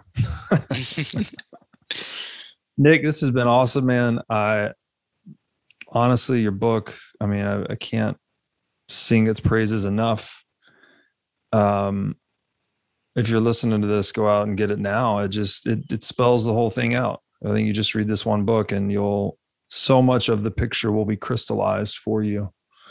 Um, and it's written, you know, I'm a big proponent of nice writing, like stylistic, smooth, like easy to read. And it's, I can tell you put a lot into it. It's very polished. It's very good. Um, so just wanted to say that, and you know, your efforts do not go unnoticed. So maybe you could just tell everyone where they can find you, where they can find the book, and any parting thoughts you may have.